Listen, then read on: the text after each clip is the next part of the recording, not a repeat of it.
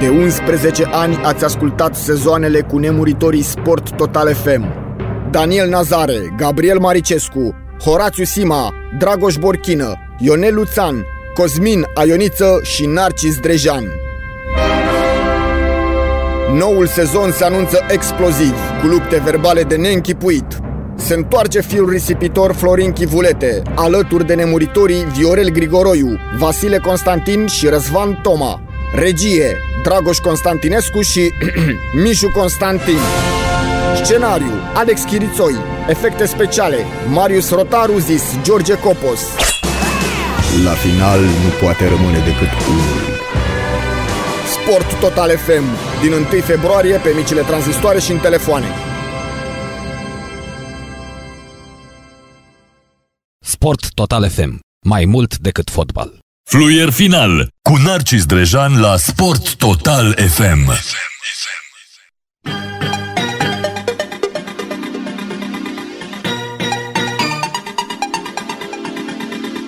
Bună seara și bine v-am regăsit, dragi radioascultători și dragi radioascultătoare. Suntem în direct pe frecvențele Sport Total FM din București și din țară. Mai devreme, Chindia a câștigat în Liga 1 cu Clinceni 2-1, urmează FCSB Voluntari de la ora 20, meci disputat pe arena națională și multe alte informații. O să vorbim despre Austrian Open, o să vorbim despre handbal, pentru că astăzi s-au desfășurat două partide la Campionatul Mondial de Handbal din Egipt, acolo unde Portugalia a trecut de Elveția cu 33-29, iar mai devreme echipa Federației Ruse, pentru că nu are voie să joace sub numele de Rusia, a câștigat 32-20 cu Macedonia de Nord. Egipt-Belarus 6 la 3 minutul 7 și Islanda cu Franța 2 la 4 în minutul 7. Evident, o să vă țin la curent pe toată durata acestei emisiuni. De asemenea, o informație de ultim moment, campion la junior sub 23 de ani și medalie de bronz la tineret sub 26. Așadar, România și-a apără titlul de campion mondial la bob 2 persoane masculin, făcut astăzi la St. Moritz. Băieții s-au întrecut pe sine și au luat medalia de bronz. De asemenea, la bob 2 persoane masculin, tot la St. Moritz, la sub 26 de ani, o să discutăm și noi cu Mihai Tentea, pilotul, și cu Sorin Țicu, antrenorul coordonator al Federației Române de Bob și de Sanie. Dar în următoarea oră și ceva, dragi prieteni, o să discutăm cu o fată foarte, foarte tânără și foarte pasionată de sport și pe care, dacă nu știam de exemplu de la Romeo Chiriac, care am lucrat și pe care îl cunosc de atâția și de atâția ani, știam că are doi copii care au crescut de timp foarte mult, timpul nu ne iartă nici pe noi, și am aflat că ea a participat chiar la un reality show, dar din păcate, dacă eu nu mă uit la televizoare, la posturile românești nu mă uit, într-adevăr, nu aveam de unde să știu. Apoi am căutat-o, fraților, și am găsit-o pe Elena Chiriac, pe care o avem în această seară în studioul Sport Total FM și o salutăm. Bună seara, Elena! Bună seara și mă bucur foarte mult să fiu aici alături de voi. Ai mai fost, presupun, la radio? Nu ai fost niciodată la radio, este pentru prima oară. Da? Ia auzi, interesant. Da, și îmi place foarte mult așa cum se simte. Uh-huh. Elena, tu ești, să spunem, ai început cu sportul de mică și vreau să te întreb dacă ți-a plăcut sportul sau pur și simplu a fost așa o dorință a tatălui care a lucrat în presa sportivă? Evident că începând sportul atât de mică am fost îndemnată de părinți, dar pe parcurs am ajuns să mă îndrăgostesc de asta, să mă îndrăgostesc de sport. Am început cu notul, pe parcurs am mai încercat tot felul de sporturi, cum ar fi tenisul, chiar și basket. Nu m-am regăsit foarte tare în ele, am fost la o școală de not până în clasa a patra și asta până am descoperit taekwondo-ul, unde pot spune că m-am îndrăgostit complet. De acolo a pornit toată pasiunea mea pentru taekwondo și m-a adus în punctul în care sunt acum. Mai practici acum? Nu mai practic taekwondo, m-am lăsat acum aproximativ 2 ani, dar am practicat, cred eu, suficient cât să mi-ating, să ajung unde mi-am propus. Deci în momentul de față nu mai practic niciun sport de performanță, nu? În momentul de față nu mai practic niciun sport. După ce m-am lăsat de taekwondo, am plecat în Londra și am studiat actoria 2 ani de zile, unde pot spune că a fost a doua mea iubire. Mi-a plăcut foarte mult și m-am axat mai mult pe actorie decât pe sport. Am înțeles, deci continui cu chestia asta, nu? Da, eu în prezent pot spune că vreau să continui cu actoria. După ce m-am lăsat de taekwondo, nu m-am oprit nicio secundă, doar că nu am făcut de performanță. Am început să fac kickboxing, să mă antrenez în tot felul de sporturi, pot spune așa, și la sală inclusiv, dar am mai trecut pe la antrenamente de taekwondo și în continuare îmi place foarte mult pur și simplu performanța. Nu cred că mai este cazul de performanță. Am înțeles. Deci, de performanță este singurul sport, sportul de contact pe care l-ai făcut și apoi ai descoperit școala de actorie. Unde anume în Anglia? Am fost în Londra, la Westminster Kingsway College, la colegiu de actorie, unde am făcut 2 ani doar și doar actorie, ceea ce mi-a plăcut extraordinar de mult. Știu că acolo vin și predau și mari actori, nu? Ați avut pe cineva vreodată invitat? Dar avem, cum să spun, mari personalități, actori care vin la noi și ne povestesc experiența lor, ne învață cum au făcut ei și cum este mai bine. Nu știu acum neapărat să dau un exemplu, dar am avut tot felul de oameni foarte influenți în lumea asta care au venit pe la noi prin colegiu și ne-au explicat cum stă treaba în actorie. Am înțeles. Deci, poți să ne spui așa, nu știu, a fost cineva cunoscut din ce ai prins tu în acei 2 ani? În momentul de față nu-mi vine în cap niciun nume, dar doar locuind în Londra, cred că, nu știu, dai nas în nas cu tot felul de persoane cunoscute. Eu, spre exemplu, m-am întâlnit la patinoar cu David Beckham, ceea ce pare un pic așa ireal când vorbești în România despre asta, dar în actorie n-am avut de-a face cu personalități atât de mari. În schimb, înainte să aplic pentru universitatea la care sunt acum, inițial voiam să mă duc la actorie și aplicasem pentru tot felul de facultăți unde au fost actori cum ar fi Orlando Bloom și doar gândul că sunt în aceeași încăpere și îi cunosc profesorii cu Orlando Bloom mă fascina atât de tare. Gândul că el a studiat acolo 4 ani de zile și că a ajuns unde este în momentul de față prin locul ăla, iar eu pot face același lucru, era fascinant. Cum ai ajuns în ferma vedetelor, dacă nu mă înșel, nu așa se numește?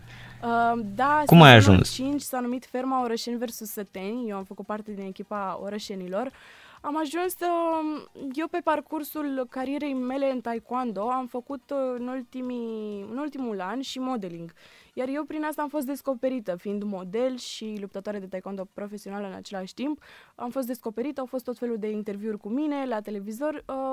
În 2018 m-au chemat tot la un proiect la ProTV, la care eu nu am putut participa din cauza faptului că mă mutam în Londra, iar după 2020 am fost chemată la fermă, ceea ce era atât de nou pentru mine. Eu niciodată nu am urmărit show-uri din România, nu am știut nici măcar personalități din showbiz în România. Deci era exact ca mine. Exact. Mă bucur, da. Nici eu când mi-au spus oamenii, de exemplu zilele trecute,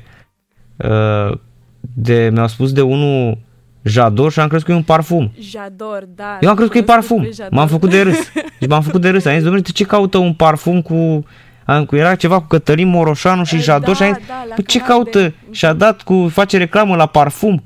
Nu. Și așa am aflat eu că de fapt e unul pe care îl cheamă Jador. Da, Jador. Doamne. Este, pot spune, manelistul generației mele, dar este mai mult decât un manelist. E ceva mai nou în România. Dar da, eu când am ajuns în fermă, spre exemplu, pot spune că am primit multe comentarii negative pe care le-am auzit pe parcurs despre cum mi-am permis să nu știu cine este Augustin Viziru, cum mi-am permis să nu știu cine este Andrei Antonescu. N-aveam nicio treabă cu lumea showbizului din România și erau toți oamenii de acolo, care era ferma vedetelor, plină de vedete, total noi pentru mine, habar n-aveam cine sunt, ei credeau că eu glumesc, că încerc să fac pe interesanta, dar nu era deloc așa, eu chiar nu știam cine sunt. Da, am văzut și eu niște filmări astăzi, mi le-a trimis tatăl tău, Romeo Chiriac, pentru că eu nu știam, evident, știam că are 2 copii, de când erați foarte mici, cred că îl cunosc pe tatăl vostru de... cred că de aproape 20 de ani, deci poate cred că nici nu vă născuserăți. Nu eram născută, da. Exact, da. Nu eram născută. Da, și evident vedeam că participi la fel și fel de competiții sportive de taekwondo, însă Apoi când am văzut filmările de curând, când mi le-a trimis tatăl tău, am rămas așa, știi, cumva impresionat, pentru că, exact cum spui tu, pe lângă faptul că acolo erau niște actori, niște vedete, mai mult sau mai puțin, depinde cum le vede fiecare, dar într-adevăr au statutul de vedetă până la urmă și tu apărând acolo foarte, foarte tânără și fiind cumva diferit așa de tot ce se întâmpla acolo. Plus că am văzut că ai și impresionat, ai fost foarte, foarte bună și echipa ta a câștigat, nu? Noi nu am mai fost echipe de la un moment dat, cam de la jumătatea competiției noi nu am mai fost Orășeni versus Săteni, am fost fiecare pe cont propriu. Echipa mea, nu pot spune că a câștigat o echipă, pentru că câștigătorul fiind Augustin Viziru, el a venit fix la jumătatea competiției, deja nu mai existau echipe, deci el nu a fost în nicio echipă, pe scurt. Uh-huh. Dar da, am fost acolo... Câți am fost, nu știu, alături de 15-16 vedete ale României, să spunem așa, și m-am bucurat foarte tare că am avut șansa să cunosc aceste așa zise vedete în calitate de oameni și nu în calitate de vedete, cum se numesc ele, și am văzut, pot spune, adevărata lor față, exact așa cum sunt ei, mai mult decât această suprafață, aceste aparențe care se văd la televizor și pe social media unde se prezintă ei, am văzut exact cum sunt. Și am fost, pot spune, șocată și în bine și în rău. Am avut surprize plăcute, dar am avut și surprize foarte neplăcute în legătură cu oamenii din fermă. A fost o experiență senzațională. M-a învățat foarte multe despre oameni, mai ales despre lumea aceasta publică și ce înseamnă de fapt acești oameni care fac parte din ea, pentru că nu este chiar ce vedem noi la televizor sau în online. Am înțeles. În momentul de față continui studiile la Londra, adică tu locuiești la Londra? Eu stau în România, pentru că am stat atâtea luni în fermă, eu am aflat acolo că am fost acceptată la universitate, la Westminster, și nu știam exact ce se întâmplă. Eu nici nu știam ce se întâmplă cu pandemia din lumea asta. Habar n-aveam, nu știam dacă se mai poartă măști, dacă nu. Eram total pe altă planetă. Și așa, când am ieșit din fermă, eu mă așteptam să mă duc direct la Londra, la facultate, dar am fost surprinsă, orele erau online și am rămas în România. Acum mi s-a spus că tot anul va continua online, ceea ce este foarte bine pentru mine, pentru că îmi pot continua proiectele din România. Și studiez la Londra, sunt în primul an.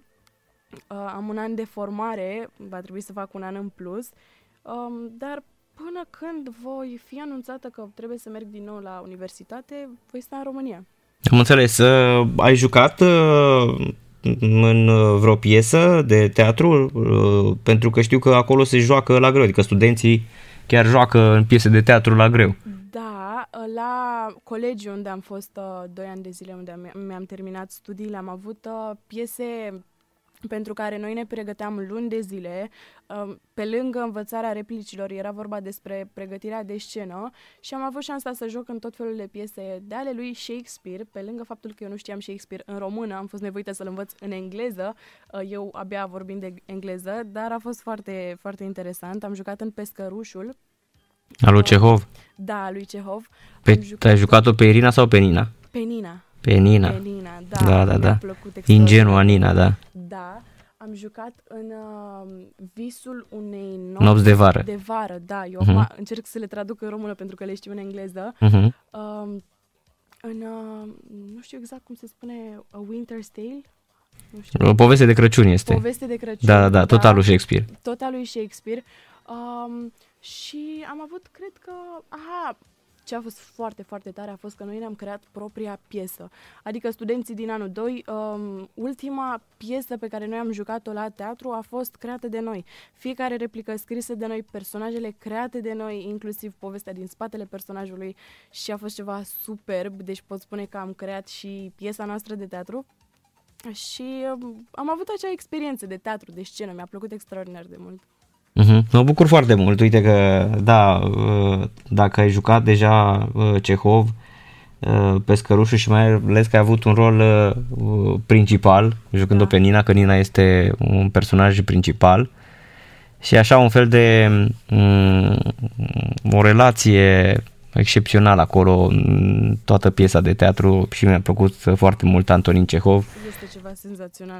M-a șocat pentru că înainte să încep studiile, nu eram, îmi plăcea actoria, dar nu știam neapărat în ce constă actoria. Eu credeam că actorii se duc pur și simplu și joacă, dar este mult mai mult de atât, este o poveste în spatele fiecărui personaj care necesită luni, ba chiar ani de zile să poată fi jucat, creat și tot așa, mai ales în filme, și am aflat cât de mult trebuie să studiezi ca să poți urca pe scena aia de teatru.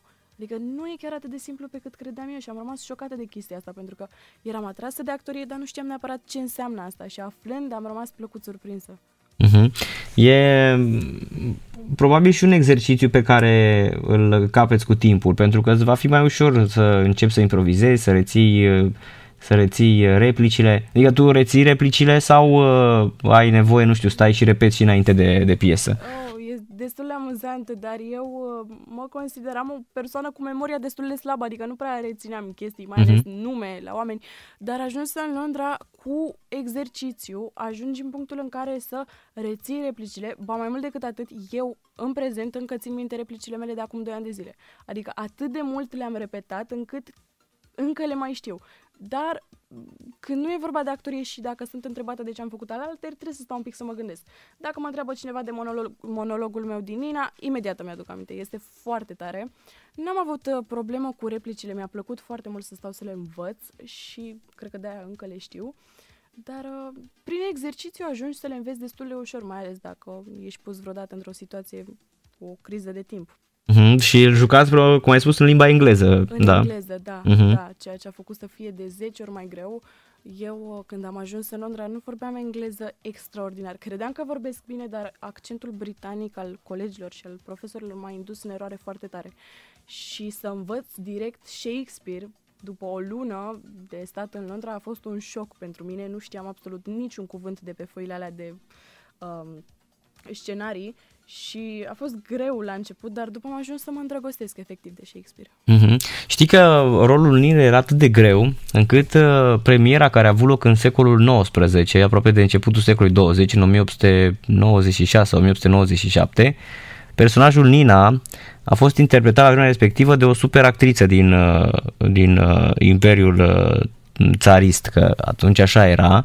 În respectivă, Rusia încă nu era Uniunea Sovietică și mai departe, și încât personajul pe care cred că l-a interpretat era o actriță foarte cunoscută la respectivă, Vera Comisar Zevskaya, parcă, și a rămas fără glas, a rămas fără voce. Serios? Da, deci este poveste reală. Cehov a părăsit publicul și a stat ultimele 2 acte în spatele scenei, crezând că este un fiasco piesa sa, dar susținătorii și toți criticii care au fost prezenți în sală, că atunci așa se mergea, erau invitați criticii și apăreau recenziile în ziare, și la vremea respectivă i-au spus lui Cehov, chiar dacă și-a pierdut vocea în actul 1, de emoție și de piesă, că spunea că era o piesă foarte, foarte, foarte grea, jucată atunci în Imperiul Rus, i-au spus că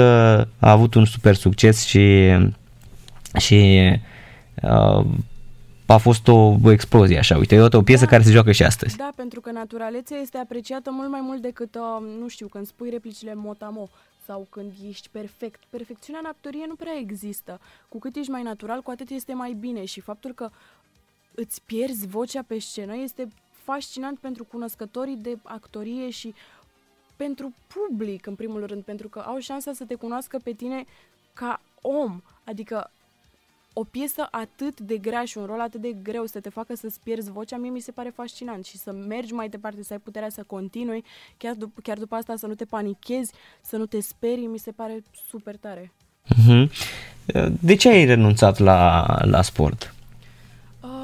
Am avut întotdeauna visul ăsta de actorie. În timp ce făceam taekwondo, în ultimul an am fost model destul de des și m-a făcut să cunosc scena, dar pentru că nu am fost suficient de satisfăcută de modeling, nu puteam să vorbesc, nu puteam să-mi exprim părerea, eram pur și simplu un manechin, am vrut să și vorbesc pe scenă, m-am îndrăgostit de scenă și am zis ok, vreau mai mult de atât, vreau să fiu auzită, vreau să fiu văzută exact așa cum sunt eu, nu ca pe un model și atât sau un corp. De la ce vârstă ai început modelingul? Pentru că presupun că tu nu ai nici 20 de ani. La 14 ani am început modelingul, am fost descoperită, pot spune, și până pe la 16 ani am fost model aproape full-time. Mi-a plăcut extraordinar de mult, am cunoscut scena acolo, după fiind în paralel cu taekwondo-ul. Mama mea a plecat în Londra și eu îmi doream foarte, foarte tare să pot studia în afară. Nu știu de ce mă fascina gândul ăsta, pur și simplu îmi doream enorm de mult să pot să cunosc mai multe culturi, să cunosc toată lumea asta. Așa că atunci am luat o decizie să mă duc în Anglia, să renunț la taekwondo și să mă focusez doar pe actorie. Pot spune că a fost o decizie absolut extraordinară, adică mi-a adus doar bune, plus că pe vremea aceea, eu eram speranța României la Olimpiada în taekwondo. Noi nu avem niciun sportiv olimpic în taekwondo în România, nimeni nu s-a calificat până acolo, iar eu eram speranța. Și fiind atât de multă presiune pe mine, am simțit un pic că explodez, nu mai simțeam în momentul ăla că pot să duc asta, nu mai doream atât de tare, apăruse scena în viața mea, îmi doream actorie, fiind împărțită în mai multe direcții, m-am pierdut un pic și am zis ok, dacă am ajuns să mă gândesc că vreau altceva, atunci hai să încerc, ca să nu regret că n-am făcut-o niciodată. Ca fotomodel erai și plătită?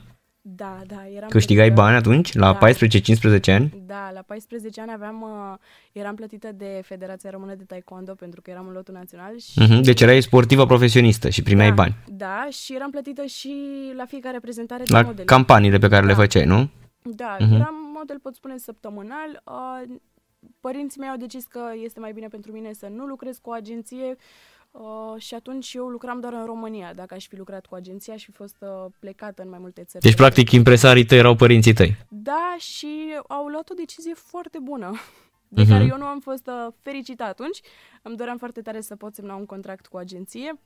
Fusesem contactată de cea mai mare agenție de modeling din lume, în top 3 și din România, dar pur și simplu s-a decis că e mai bine pentru mine să nu semnez acel contract, că îmi poate pune piedici în alte industrii dacă vreau să fac altceva și am decis împreună cu ei, mai mult ei au decis că eu nu aveam prea multă putere la 14 ani, să fac modeling fără contract, fără agenție, pe cont propriu. Am înțeles, interesant. Deci, știi, am pus întrebarea asta special pentru că eu țin minte că aveam foarte mulți colegi și același lucru am avut cu sora mea. Sora mea a renunțat era campioană balcanică, vicecampioană europeană, campioană națională la 3.000 și 5.000 de metri în atletism. Wow. Și la un chef, tot așa la 14 ani, a descoperit o fată am luat-o și pe ea la acel chef și... Fata respectivă, care era colegă cu noi de liceu, a zis, a întrebat-o tot așa. Deci asta se întâmpla prin 1995-1996. Wow. Și a întrebat-o dacă ea câștigă bani din atletism. Și a zis că nu. Și a zis, păi da, hai la agenția noastră, era... MRA Agency, cred că... Încă există, este cea mai mare agenție din România. Acolo s-a dus. Da. Și a câștigat foarte mulți bani atunci sora mea și a început să-i placă mai mult chestia asta. Da, contează foarte mult și latura financiară. Da, și a renunțat complet deși era o super speranță atletismului românesc, avea super premii, super medalii, era vicecampioană europeană, deci la vârsta ei, la 14 ani. Câștigase Balcaniada, locul 1 a luat și la 3.000 și la 5.000, deci rupea totul la atletism. Și de asta te-am întrebat și pe tine, să fac cumva așa o comparație, mă gândesc dacă tu cumva ai spus, păi rup picioarele, mâinile, mă nenorocesc în fiecare zi pentru că sportul de performanță nu este sănătate curată, nu este, pentru cei care nu știu, sportul de performanță este chin. Așa este.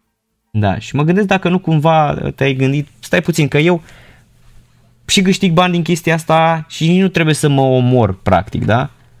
Adică, pentru mine contează faptul că, uite, dau foarte bine, sunt frumoasă, știu chestia asta, sunt conștientă. Nu este atât de ușor, adică pentru bărbați e mai ușor decât sportul de performanță. Da, dar pentru bărbați e mai greu să-ți imaginezi, dar ca femeie cred că un exercițiu de imaginație să stai 12 ore pe tocuri în fiecare zi, timp de nu știu, 3-4 zile, este un chin, un iad. Adică preferam să mă bat, sincer, de multe ori. Era satisfacția aceea că toată lumea te aprecia, toată lumea te plăcea, primeai foarte multe complimente și erai frumoasă până la urmă. Că în taekwondo nu prea poți să fii frumoasă când te bați și ții picioare în gură.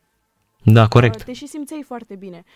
Dar cred că, într-adevăr, latura financiară este un factor care poate influența mulți sportivi chiar și în ziua de astăzi să renunțe la sport pentru altele, pentru că cred că mulți sportivi nu au o situație financiară atât de bună și poate că sunt nevoiți să lase sportul de performanță mai moale ca să poată să câștige niște bani, ajungând la vârste, nu știu, mai mari, având nevoie de banii aceștia.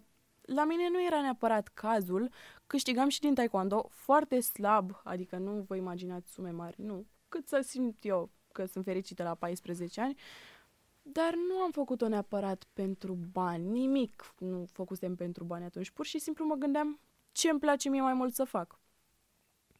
Am înțeles, deci nu a fost treaba financiară.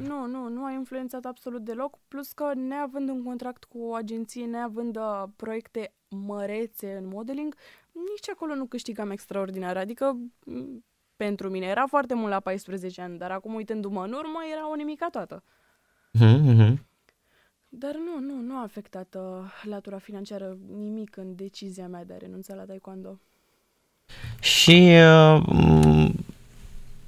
mai simți așa uneori că ți este dor de cantonament, de antrenamente să mergi, pentru că îmi povestea tatăl tău că de multe ori îți dădeai cu foarte mult fond de ten la prezentări pentru că aveai vânătăi de la lovituri, nu? Da, s-a întâmplat de multe ori în acei 2 ani de modeling, cât făceam și taekwondo, să am o prezentare imediat după o competiție și atunci, după fiecare competiție, eu eram plină de vânătăi, nu știu cum făceam, cum reușeam, dar asta se întâmpla mereu și atunci trebuia să mă machez pe picioare, să-mi dau cu fond de ten, cu anticearcă, concealer, cum se numește, să pot acoperi, pentru că dacă m-ar fi văzut designerii așa, cum sunt ei foarte sofisticați, nu le-ar fi plăcut. Și exista exercițiul ăsta de machiat picioarele. Eram nevoită, dar nu era neapărat o problemă. Mai greu cu fața, că acolo nu prea aveai ce să acoperi dacă mi-a umflat cineva un ochi, dar cred că aveam grijă. Nu știu cum reușeam, sincer. Deci nu ți-a umflat nimeni? N-ai fost la vreo prezentare cu... Nu, dar spre surprinderea mea nu mi-a umflat nimeni niciun ochi sau gură niciodată și mi-am luat picioare în față, pentru că asta înseamnă taekwondo. Cred că fața mea a devenit rezistentă pe măsură ce treceau ani, nu știu, nu-mi pot da seama. No, și purtați și căștile, nu? Aveați și căștile la taekwondo. Purtam proteză, dar restul feței nu era acoperită. Mi-am luat multe călcâie în ochii, în nas, dar nu s-a întâmplat nimic. Nu știu cum e posibil. Maxim o vânătaie sau puțină roșeață pe față, dar nu, niciodată nu m-am lovit la față atât de tare cât să-mi rămână semne. Da, eu nu vreau să povestesc experiența mea, și eu am fost sportiv de performanță, dar am făcut scrimă și fotbal. Dar nu vreau să povestesc experiența cu boxul, pentru că la mine a fost tragică, aproape tragică. La 15 ani m-am dus la box, ne-am antrenat vreo 3 săptămâni, o lună, antrenamente fără parteneri. Și prima lună m-a pus în ring cu un băiat care era cu vreo 2 ani mai mic decât mine, dar el era foarte, foarte bun. Deci mi-a rupt nasul, mi-a spart botul, o săptămână știu că beam doar ceai wow. Și cu biscuiți înmuiați în ceai, asta mi-a dat mama și m-a pedepsit și vreo 2 săptămâni, era vacanță de vară, nu m-a lăsat să ies din casă și mi-a zis că în viața mea să nu mai merg. Și am venit cu nasul rupt, deci nasul rupt pur și simplu, rupt, buzele umflate, deci m-a rupt în 2, știi, și de atunci am zis nu e pentru mine. Este diferit, există alte reguli, plus că nu știu cum de fața rămâne intactă, chiar nu pot să-mi imaginez cum e posibil așa ceva, plus că scopul în taekwondo, mai ales în prezent, este să nimerești senzorul de la metatarsiene la senzorul de la vestă sau la cască, adică în prezent nu se mai punctează dacă dai în față, trebuie să dai în cască. Pe când făceam eu taekwondo se puncta, pentru că nu exista acest senzor, atunci doar dacă atingeai capul era punct. Acum e mai complex, mie îmi plăcea mai mult pe vremuri, ne adaptăm timpurilor, dar da, fața rămâne intactă, nu știu cum e posibil, este pentru prima oară când mă gândesc la asta. Vezi? Așa, și deci vrei să continui cu actoria. Asta este viitorul pe care îl vezi în viața ta. Vreau să continui cu actoria. Momentan m-am concentrat mai mult pe televiziune. Îmi place foarte mult să prezint. Am avut ocazia să prezint anumite evenimente. Am început un canal de YouTube unde tot așa am foarte, foarte multe planuri și idei, trebuie doar să le pun în practică. Am descoperit că îmi place foarte mult să vorbesc și să prezint, să fiu eu acolo cea care prezintă, care vorbește, e o pasiune de-a mea. Dar actoria pot spune că în momentul de față e un pic pe locul 2, pentru că în prezent mă focusez mai mult pe YouTube, televiziune, evenimente de prezentat și actoria o lăsăm acolo pe bară, dar cred că o să se schimbe rolurile în curând.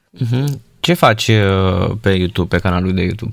Pe canalul de YouTube momentan am un singur videoclip unde am vorbit despre fermă, am răspuns la întrebări, pentru că finala a fost pe 3 decembrie, dacă nu mă înșel. Publicul a avut multe curiozități în legătură cu asta. Deci un fel de Q&A. Da, un fel de, dar am vorbit și de la mine fără întrebări. A fost foarte greu la fermă, adică nu a fost o experiență ușoară și mie nu mi-a fost atât de ușor să vorbesc despre asta, plus că încă rămăseseră niște, cum să spun eu, relații mai urâte între concurenți, care nu erau încă vindecate așa, niște neînțelegeri și n-aș fi vrut să vorbesc din supărare sau să spun ceva ce aș fi poate regretat mai târziu, așa că am ales să iau, să îmi iau timpul meu, să pot să trec peste trauma cu care am ieșit din fermă și să vorbesc mai târziu despre asta. Tocmai am scos pe YouTube videoclipul cu ce s-a întâmplat cu adevărat în fermă și versiunea mea. Acum urmează să facem mai multe lucruri și vor fi colaborări cu diferiți youtuberi, cu prieteni. Este mai mult de amuzament. Da, văd că deja ai 1000 de abonați, ai 2800 de vizualizări. Ăsta este, nu? Da, ăla este. Elena Chiriac. Elena Chiriac pe YouTube. Da, avem deja un număr de abonați și de vizualizări, sper la tot mai mulți oameni care să se uite pe YouTube-ul meu și sper să formez ușor o comunitate și acolo pe YouTube, pentru că pe Instagram deja am reușit și pe Facebook în mare parte. Vreau să vorbesc deschis, vreau să am un loc al meu în care să pot vorbi și în care să pot fi eu, pentru că la fermă, vrând nevrând, eram eu 100%, dar totuși nu eram chiar eu asta care sunt acum, pentru că nu aveam mâncare, pentru că nu ne spălam, pentru că munceam 12 ore pe zi. Adică, da, eu eram, dar eu acum nu muncesc 12 ore pe zi la vacă și la porci, așa că vreau ca oamenii să vadă și versiunea asta a mea care sunt în viața de zi cu zi. Am înțeles.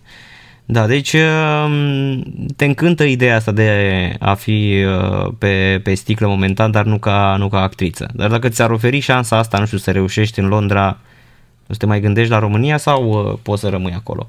Dacă o să ai posibilitatea de a rămâne acolo. Am avut o surpriză foarte mare cu fermă în primul rând, pentru că eu când am venit în România, eu credeam că o să stau 2 săptămâni și am ajuns să stau 5 luni. Niciodată nu am stat atât de mult în România de când am plecat la Londra și niciodată nu m-am gândit că m-aș putea întoarce în România să stau atâta sau măcar să mă întorc vreodată. Acum nu știu cum să mă gândesc să mă mai întorc la facultate acolo, evident că o voi face. Dar a fost o surpriză pentru mine. Nu știam că îmi place să fiu pe sticlă, m-am văzut și eu abia când am venit de la fermă. Acolo era totul real, adică eu nu mă gândeam că o să fiu la televizor. Încercam atât de tare să fac față oamenilor și provocărilor încât nu mă mai gândeam la ce se vede acasă, cum se vede. Poate că asta a și plăcut oamenilor, naturalețea mea, și de multe ori poate nu a fost benefică naturalețea asta, pentru că ne gândindu-te la ce se vede acasă, mai spui și, mai scoți și perle pe gură. Dar îmi place, chiar îmi place foarte mult și mă bucur că oamenii apreciază asta. În primul rând că apreciază naturalețea, pentru că în ziua de astăzi cu online-ul și cu tot ce se întâmplă, nu mai este atât de multă lume reală, cred eu. Dar dacă vreodată mi se va propune ceva la Londra sau altundeva într-un film, chiar și la teatru, evident că, nu știu, iau primul avion și mă duc acolo alergând. Am înțeles. Poți să-mi spui dacă atunci când erai mic aveai idol în sport? Eu, crescând cu tata, care este în industria asta, crescând pe lângă personalități ale României din sport, care chiar sunt oameni extraordinari, nu am fost niciodată fascinată de un om ca și, nu știu, să-l văd ca pe un idol. Întotdeauna i-am văzut ca pe oameni normali, pentru că eu mă duceam cu tata de mănuță, aveam 5-6 ani, 7 ani, și mă duceam la gala sportului românesc, unde erau toți... Da, de care tatăl s-a ocupat foarte mulți ani și cred că se ocupă și astăzi. Da, era, nu știu, Ducadam, Hagi, toți. Pentru mine erau niște oameni complet normali. Atunci eu nu mai puteam să-i văd pe ei ca pe niște idoli. Inclusiv Simona Halep, care este un idol pentru oricine în tenisul românesc și în toată lumea asta. Eu o vedeam ca pe o domnișoară acolo. Nu era nimic fascinant, așa că nu am crescut neapărat cu un idol. Pentru mine erau toți prieteni, că așa îi vedeam pe vremea aia. Nu vorbeam cu ei, dar îi vedeam normali. Întotdeauna am văzut personalitățile astea din lumea publică ca pe niște oameni normali și am ales să... Îmi doresc să pot să fiu prietenă cu ei sau să vorbim ca oamenii normali, nu să mă duc la ei în calitate de fană. Am înțeles. Da, deci practic asta nu te-a intimidat nici în momentul în care te-ai dus la show-ul de la ProTV și ai făcut, adică practic te-ai comportat normal tocmai pentru că nu aveai complexul ăsta și wow, mă întâlnesc cu nu știu ce pseudo-vedete de pe la noi. Da, iar ele, vedetele, colegii mei din fermă, fiind atât de obișnuiți să fie tratați ca niște vedete, au rămas un pic șocați că eu, pe lângă faptul că nu știam cine sunt ei, după ce îmi spuneau, nu eram fascinată. Și eram gen, a, ok, tu ai jucat în toate serialele românești și ești actor de 20 de ani, mișto, bravo. Adică nu eram o fană să zic, wow, cât de tare, nu pot să cred că suntem la același reality show, nu vine să cred, sunt mândră de mine că am ajuns aici. Da, eram mândră, dar îi vedeam cum văd un om, nu știu, într-un magazin, într-o cafenea. Erau oameni complet normali, iar lor nu cred că le plăcea asta, sincer. Totuși, trebuie să ai niște actori sau actrițe preferate, nu? În România? Nu neapărat din România, nu, că România, eu nu am din... Înțeles, în România, cred că, nu știu dacă... Sunt 2-3 pe care pot să-i spun. Acum am un actor care îmi place și este Augustin Viziru. Mie îmi plac mai mulți. Uite, Șerban Pavlu îmi place foarte mult. Marius Manole mi se pare un actor excepțional, fantastic. Da, sunt mai mulți care îmi plac.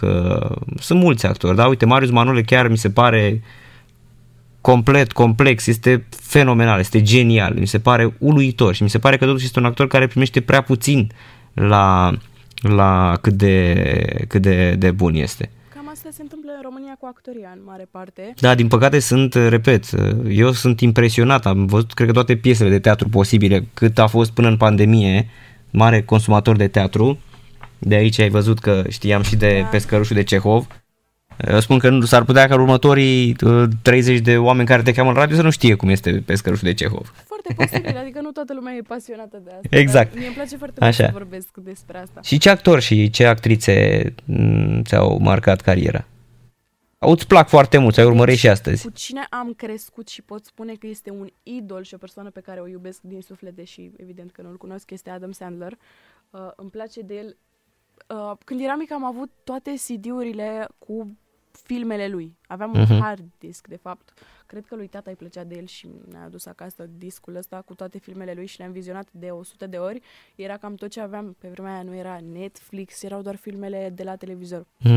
Și atunci am văzut toate filmele. Îmi place foarte mult Julia Roberts. Sunt mare fană. Și nu știu, cred că ei doi sunt în top. În top la femeie. Adam Sandler foarte bun în Uncut Gems, excepțional. Da, senzațional, doamne.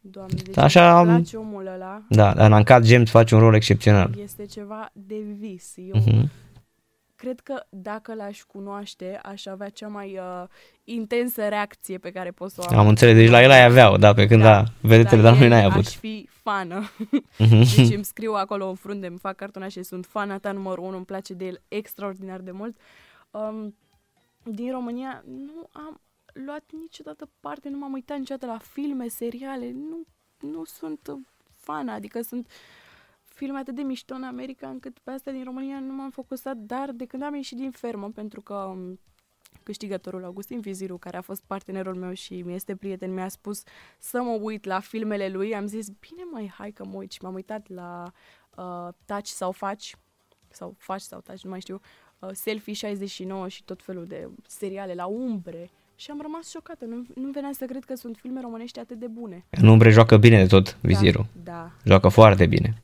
Toate joacă bine. Dar în umbre, adică oricum umbre de departe cel mai bun serial care s-a făcut vreodată în România. E de departe, e, cum să spun, e cireașa de pe tort. În sfârșit au reușit actorii români să se depărteze de teatru și să joace exact cum se joacă într-un film.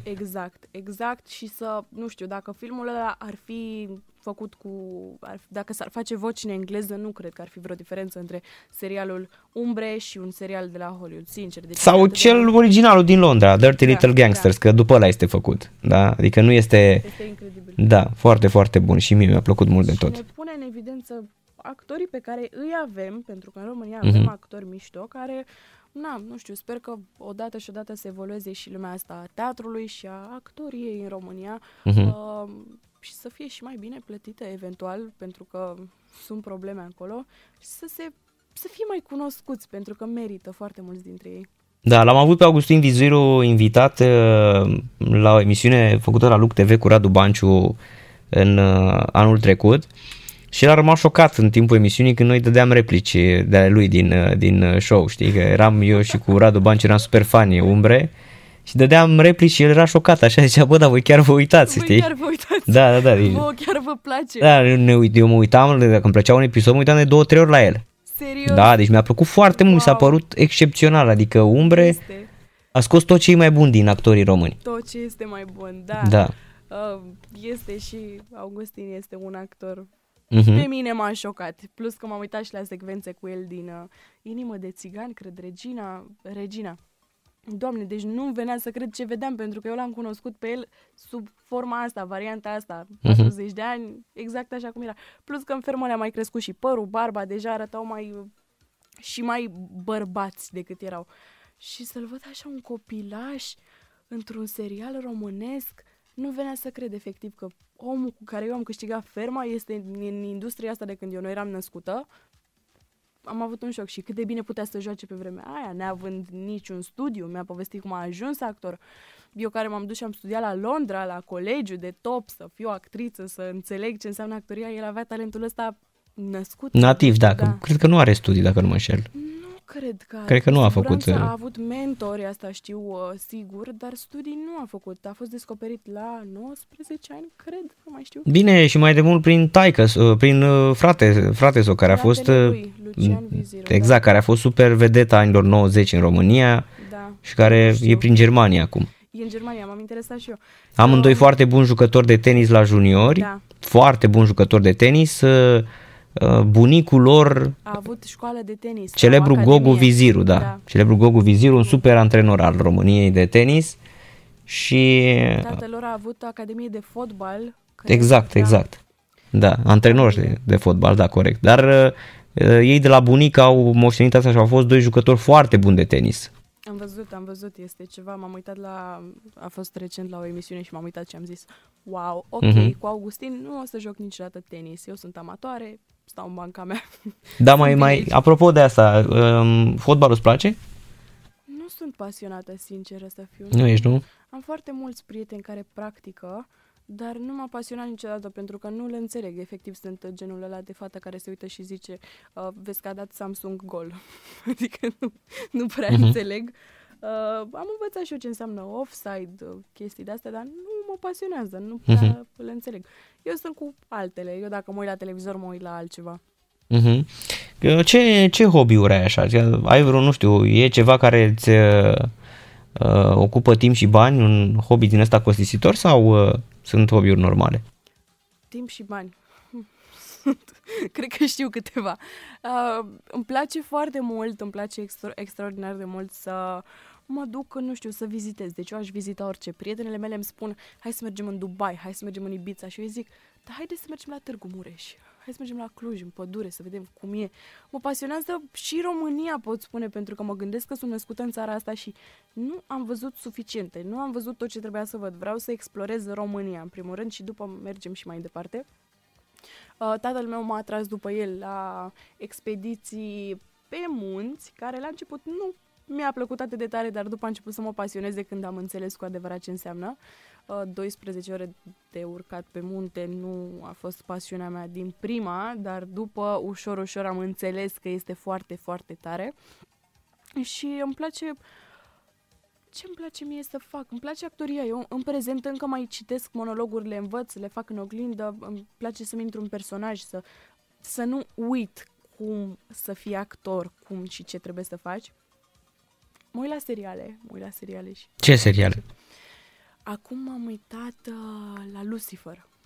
Așa. Netflix, la Lucifer, Casa de Papel, ce mai avem? Costume, Suits, foarte multe seriale. M-am uitat la...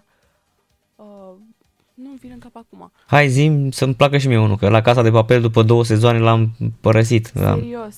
Da, sezonul 3 când l-am văzut cu Neymar și cu... Cu Neymar, wow, cu da. Porcările alea am zis, bă, ce naiba, au dat ăia, mai aveau puțin, bune, mai lipsea să vină să ia Fornoxul și dădeau spargerul și m-am plictisit de el. Dar primul sezon a fost genial, dar după aceea au lălăit-o doar de dragul de a mai lua niște bani, știi? Da, cam asta se întâmplă cu toate serialele, văd că le merge, eu mai lălăiesc, ei mai trag de păr. M-am uitat la Prison Break, mi-a plăcut, a fost primul meu serial, l-am văzut și m-am îndrăgostit de seriale. Lista Neagră. Blacklist, da, bravo, foarte bun, este excepțional, da. Prezent serialul meu preferat și stau cu sufletul la gură de fiecare dată când văd că este un episod și doar unul. După ce se termină nu mai zic că viața mea nu mai are sens timp de 10 minute. Cum sezonul 8, 9, cred că, 9. Da, sunt la curent cu fiecare episod, am notificare când apare un episod. Îmi place extraordinar de mult. Personajul principal este, nu știu... Deci urmărești, nu? Da, da, urmăresc. Așa am și învățat engleză foarte bine cu seriale, filme, pentru că a ajuns în Anglia. Am spus eu când m-am dus acolo, m-am dus cu gândul că știu engleză, dar nu era chiar așa. Uitându-mă la seriale, mi-am pus subtitrările în engleză și am învățat la perfecție, fără nicio treabă. Și când am ieșit din fermă, m-a pasionat foarte tare gătitul. Spre surprinderea tuturor oamenilor care mă cunosc. Pentru că eu atâtea luni am gătit și am văzut să nu aberez. Dar nu știai să gătești sau? Nu. Nu, spre rușinea mea. Știam cum se face, adică știam să fac o ciorbă, paste, dar nu-mi ieșea neapărat, adică întotdeauna greșeam eu ceva care să strice tot. După ce am ieșit de acolo am început să fac toate bunătățile, nebuniile, tot ce văzusem în fermă făceam acasă. Nu mai percepeam ideea de a comanda mâncare sau de a face altcineva mâncare în afară de tine. Acum m-am mai lăsat un pic de gătit, dar cred că o să mă întorc la treabă. Îmi place sportul în continuare, vreau să mă duc din nou la antrenamente de taekwondo, vreau să la sală mă mai duc ocazional să not. Îmi place extraordinar de mult, dar acum cu pandemia nu prea mai poți să faci asta. Și cam atâta. Bine, sunt multe de spus. Îmi place să scriu. Mai și scriu. Da. N-am împărtășit niciodată cu nimeni, dar eu am multe scrise. Monologurile sunt pasiunea mea numărul 1 și mai și cânt ocazional, Doamne ferește, nu am voce, dar o fac doar pentru mine și îmi place. Păi toată lumea cântă și... Da, e... da. Fac karaoke singură acasă când mă plictisesc, dar trebuie să cânt aparat singură. Când ești singur, ți se pare că ești cel mai bun cântăreț. Cel mai bun cântăreț până când îți asculți înregistrarea. Da, și după aia îți dai seama că nu e chiar așa. Până când, deci, pui o piesă... îți pui, cum se numește, beat-ul sau negativul, te înregistrezi, te simți, nu știu, Michael Jackson cel puțin și când asculți înregistrarea zici, ok, nu o să mai cânt niciodată în viața mea, nu e de cântat. Am înțeles. Deci vrei tot cu actoria și te întoarce la sală pentru, presupun că la sală te întoarce doar pentru tonifiere, nu pentru că ai și spus că nu vrei să continui...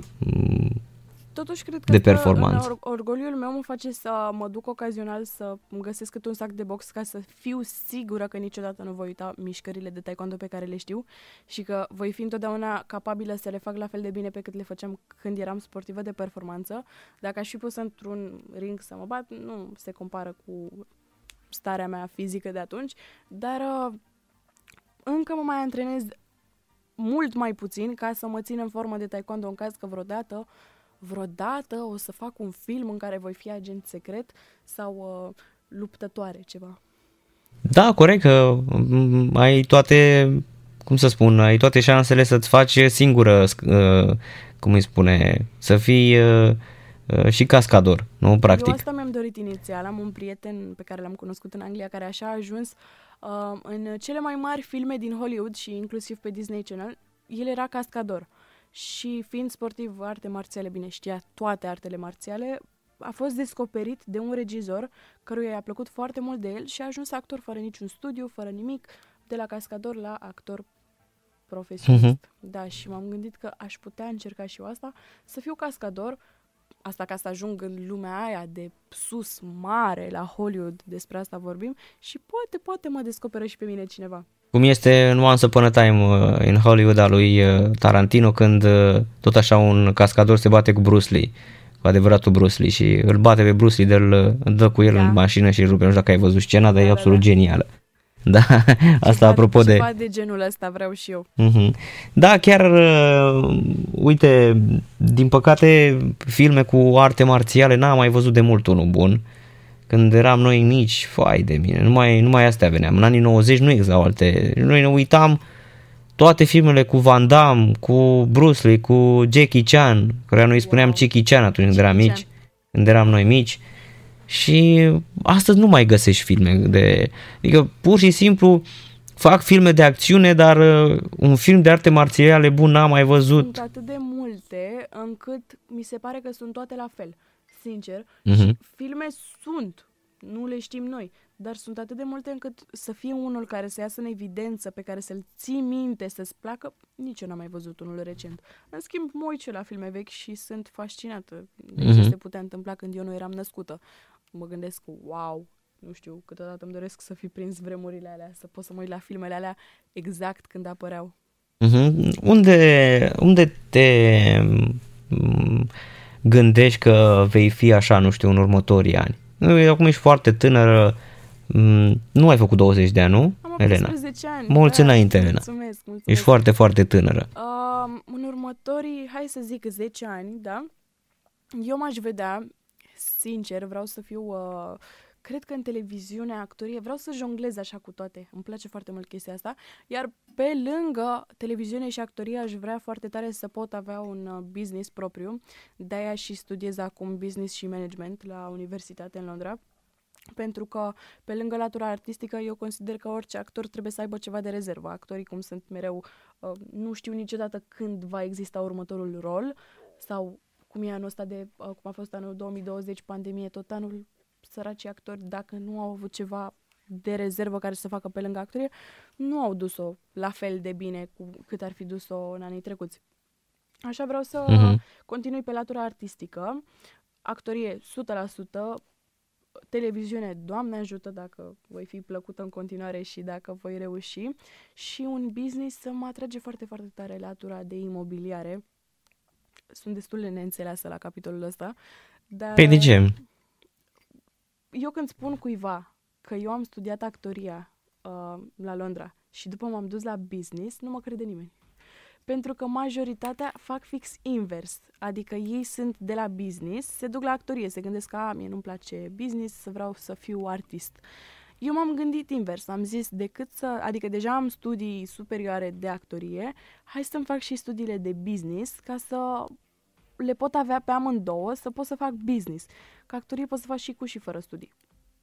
Și corect. Lumea nu prea înțelege asta, că majoritatea se duc invers, de la business la actorie. Dar asta mi-ar plăcea foarte tare să fac, neapărat și un business.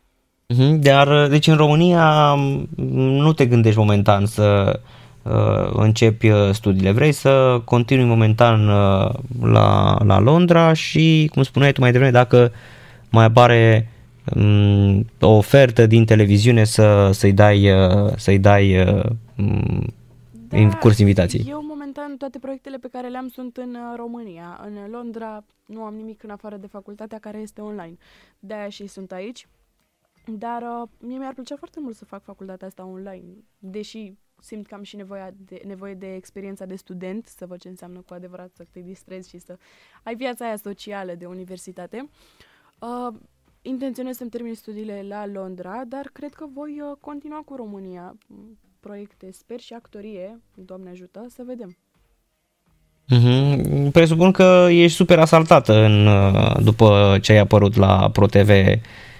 Presupun că ai plin inbox-ul din social media. Ai timp să te uiți la... Spunea la un moment dat, nu mai știu cine a spus la un moment dat, cred că Neymar, după ce a fost eliminat la un meci din ăsta, a citit toate comentariile.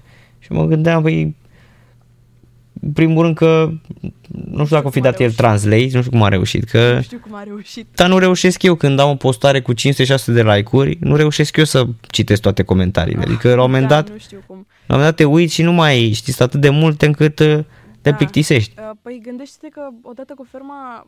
Sunt 70.000 de oameni care au venit pe pagina mea de Instagram să mă urmărească și foarte mulți dintre ei mi-au și scris. Atunci, mai ales la finală, deci eu în ziua finalei am avut telefonul aproape blocat de câte mesaje erau.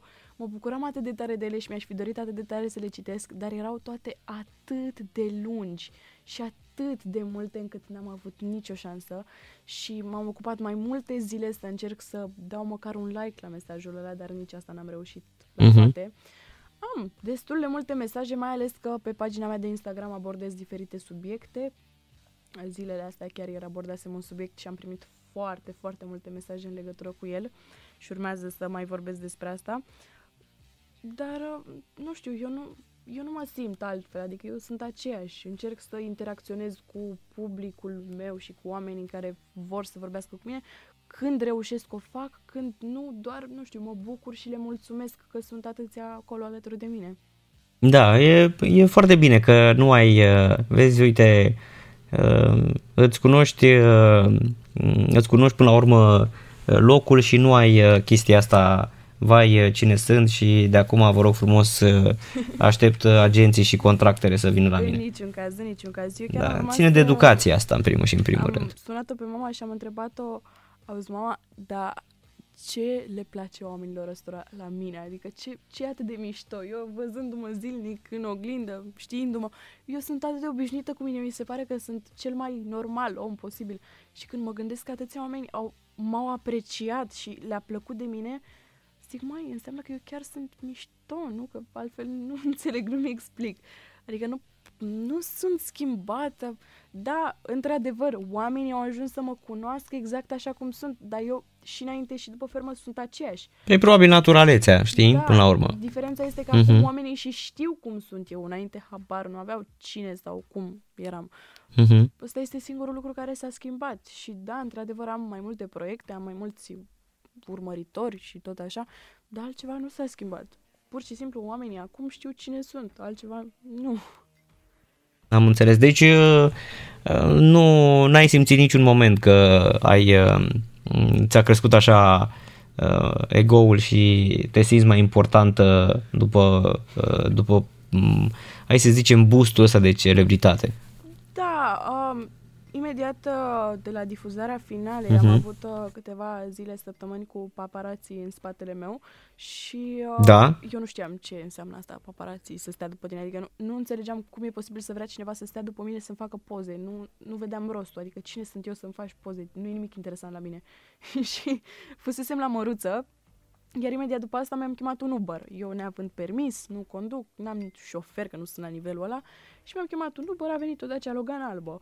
Următoarea zi, văd o poză pe Instagram cu mine, așa, random, poză cu mine pe stradă și zic, ok, ce e asta?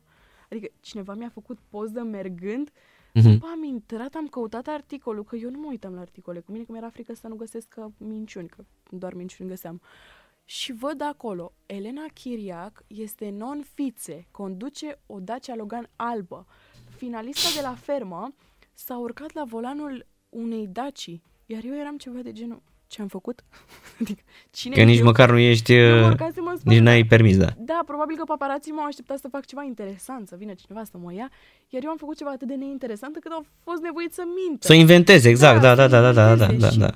Merea nu lăsa adevărul să strice o știre bună, da. Da, eu le-am spus... am spus întotdeauna, eu nu sunt atât de interesantă pe cât credeți voi că sunt sau vreți voi să fiu. M-am dus și eu acasă, mi-am chemat un Uber și când am văzut știrea m-am amuzat foarte tare. După am postat pe Instagram, am spus, măi, când o să am permis, nu e vorba că am eu ceva cu Dacia Logan, că nu am. Dacă îmi plăceam, mi-aș fi cumpărat mașina asta, dar nu e genul meu, nu sunt eu genul care să-și iau o Dacia Logan. Îmi plac mașinile altfel, mai lungi, mai așa. Nu, alea scumpe, că nu sunt genul care să dea atâția bani pe o mașină. Dar m-am amuzat foarte tare. Am râs efectiv cu lacrimi și am sunat pe toată lumea și le-am spus: fiți pe fază, pregătiți-vă că vin și vă iau cu Dacia Logan alb. Deci de acum trebuie să tot aștepți că o să vină așa. Da, a mai fost o știre că am bodyguard personal, mă dusesem și eu liniștită cu tata la Kineto și am ieșit de acolo, mă așteptau paparații și scrie direct articolul în toată presa: Elena Chiriac are bodyguard personal. Zic, mamă, ce mișto, dacă mi-aș fi permis și eu un bodyguard personal, ce bine era, dar uite că l-am pe tata. Și era tatăl tău, da? Era tata, adică na. Cu ce bărbat umblă Elena de mână seara, noaptea, era 6 după amiaza și ieșisem de la Kineto, venise și tata să te antreneze cu mine.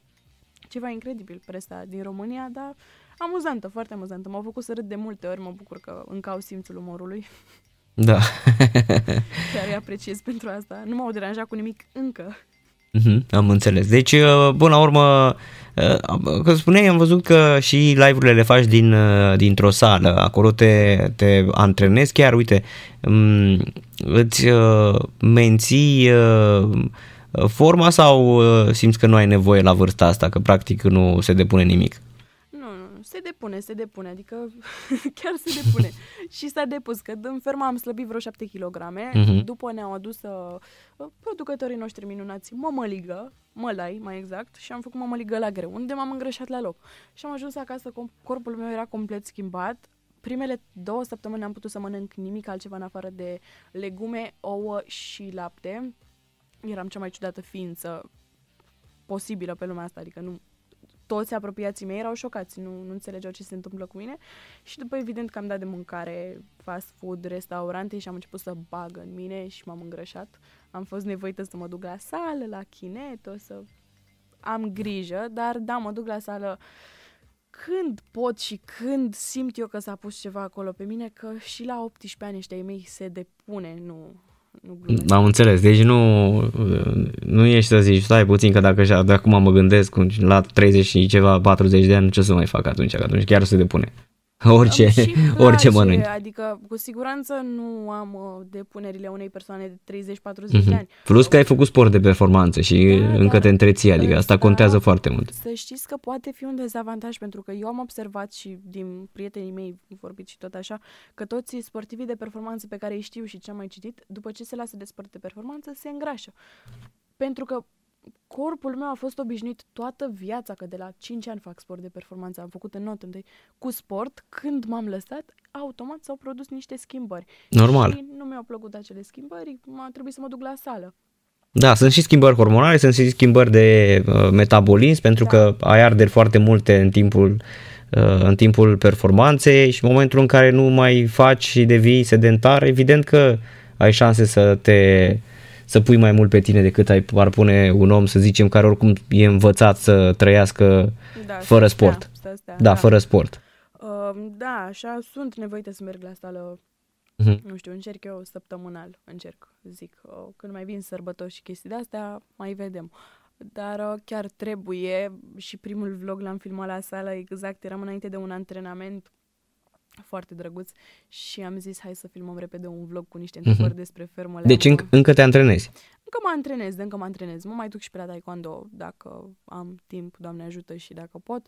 Am avut un eveniment în decembrie, unde chiar înainte de sfârșitul anului, pe 28 cred, am prezentat un eveniment de taekwondo și m-am simțit, sincer, la 18 ani mei atât de bătrână, că îi vedeam pe cei mici care se luptau și eu prezentam.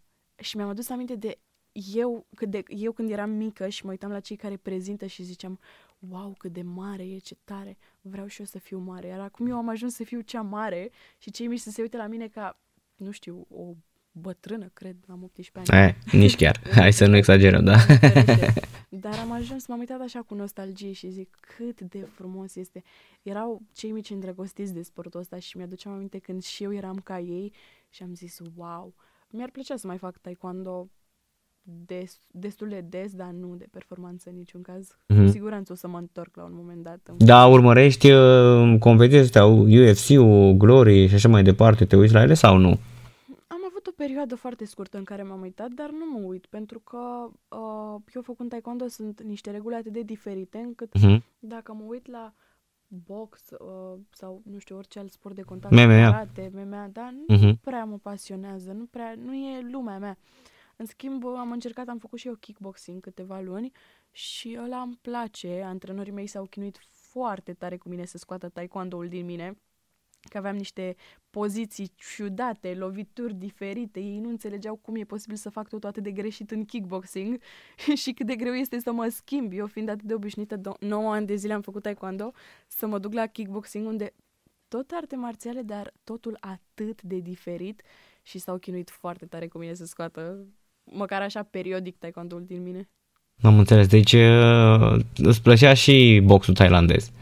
Îmi plăcea foarte tare și încă îmi place, mi-a plăcut mai ales în Londra, am avut niște antrenori extraordinari la un club minunat, era fix lângă casa mea, mi-a plăcut acolo. Acum în România nu știu dacă mi-ar plăcea la fel de mult, erau niște oameni minunați și un mediu superb, dar mi-a plăcut foarte tare, în primul rând pentru că nu mai făcusem sport de contact cu partener, că mai dădeam eu la sac, era altceva, de un an aproximativ. Și când m-am întors acolo, eram efectiv în lumea mea și pumnii aia și picioarele, iar ei în kickboxing, neavând mobilitate ca mine, eu, taekwondistă, le dădeam picioare deasupra capului lor și îi speriam, le dădeam picioare în cap, ei nu erau obișnuiți, adică și antrenorii nu aveau o mobilitate atât de bună cât mobilitatea mea și erau șocați, îmi plăcea foarte tare să-i șochez. Da.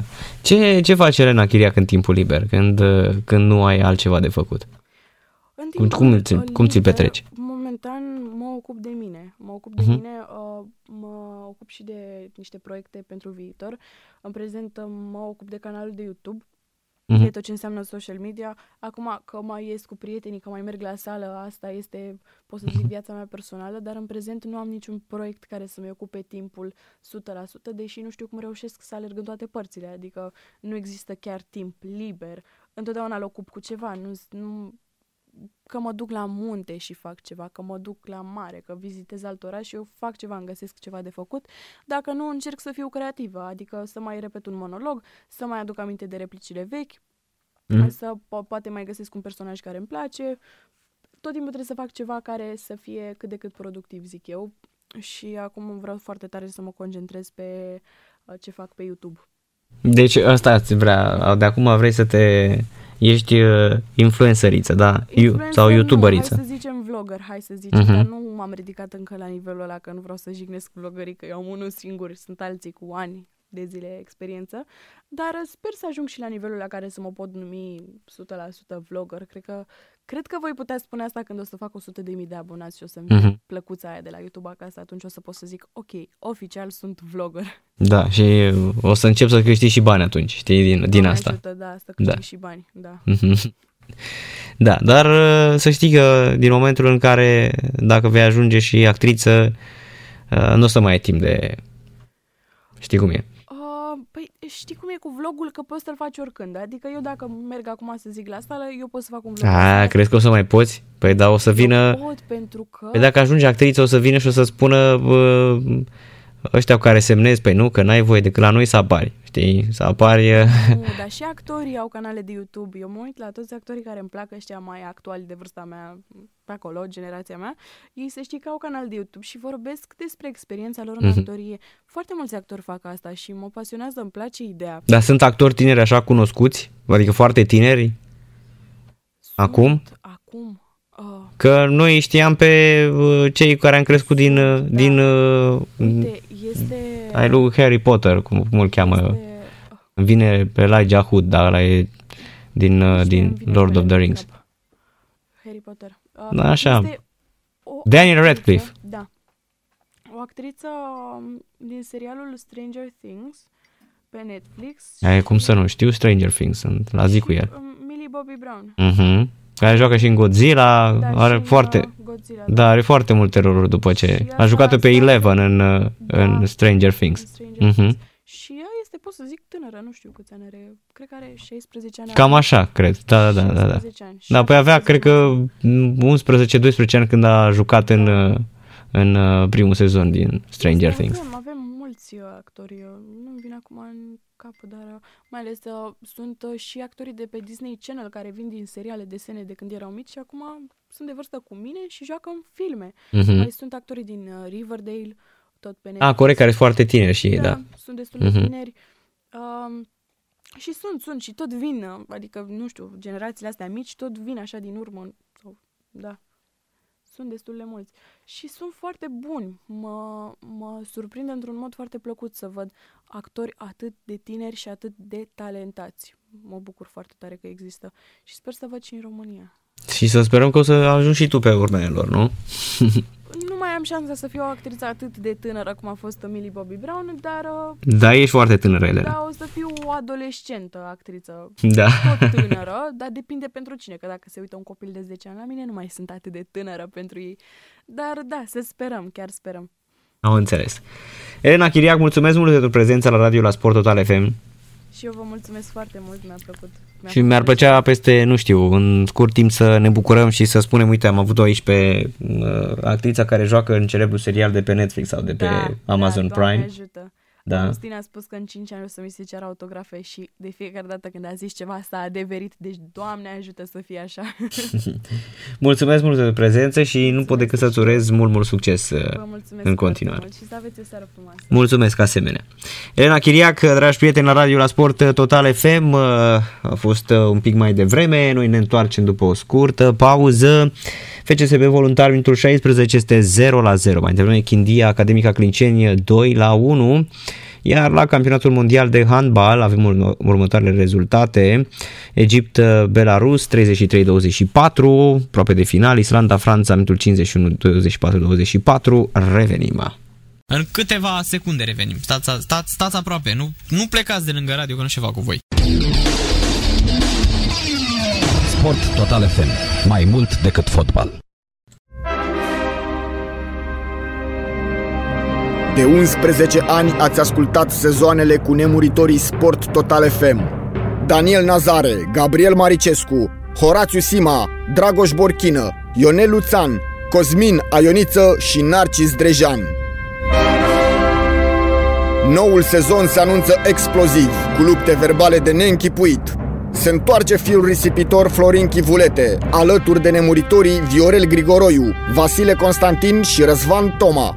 Regie, Dragoș Constantinescu și Mișu Constantin. Scenariu, Alex Chirițoi. Efecte speciale, Marius Rotaru zis George Copos. La final nu poate rămâne decât unul. Sport Total FM, din 1 februarie pe micile tranzistoare și în telefoane. Georgia seara la AIDS cu Battleship Chains, minutul 35, FCSB Voluntari în continuare 0-0, s-au terminat 4 meciuri de la campionatul mondial de handbal masculin.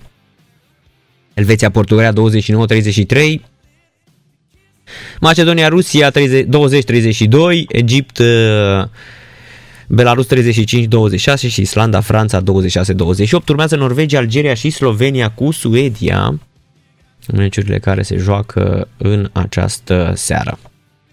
Să ne întoarcem la fotbal. În Liga 1, Chindia câștigă Clinceni 2-1 și cât de bine merge Chindia în acest sezon sub comanda lui Emil Sandoi. Este pe locul 5 cu 27 de puncte. Este neînvinsă în vreme ce Clinceniul nu mai bate pe nimeni de foarte mult timp, într-adevăr, pentru că ați văzut și voi, erau revelația anului trecut și acum șampionii sunt foarte slabi. Mai departe, în celelalte campionate avem astăzi PSG cu Montpellier în Franța la 22, Gladbach cu Dortmund de la 21:30, Benevento cu Torino de la 21:45. Spania, Levante, Valladolid de la 22, în League Championship Stoke City cu Watford de la 21:45, iar în Cupa Angliei Charlie cu Wolverhampton de la 21:45. Uite, gol FCSB-ul 1-0 în minutul 37, vine și golul marcat de nimeni altul decât Denizman. Denizman care nu știm dacă o să fie vândut sau rămâne în acest moment la FCSB, dar tot el marchează și continuă seria excelentă. Iată aici o fază pe care, la care a colaborat cu elevii săi, cu colegii săi, pasă superb aici și din interiorul carului din prima șutează la colțul lung, Waida îi pasează excelent, lasă în spate și Denis Man. Dar aceeași problemă Voluntariu la nivelul apărării este foarte, foarte slabă. Un gol de curtea școlii până la urmă. Să vă spun și echipele din această seară. La Vin în poartă, portarul spaniol La Vin, apoi Costin, Achim, Armaș, Briceag, Ricardinho, Borțoneanu, Ivanov, Mailat, Stoica și Vega Lopez. Mailat a fost schimbat cu Gheorghe, minutul 33, cu Ion Gheorghe. FCSB cu Vlad în poartă, Popescu, Cristea, Miron, Radunovici, Waidă, Șutănase, Denizman, Coman și Popescu și este deja 1-0 pentru FCSB. O echipă care pare să nu fie să nu mai fie întreruptă de nimeni în lupta pentru un nou titlu. Așa este, la Clinceni și eu sunt de acord cu tine, Andrei, e plin de jucători expirați, adică Gardoș, Adi Popa, nu merge așa, că până la urmă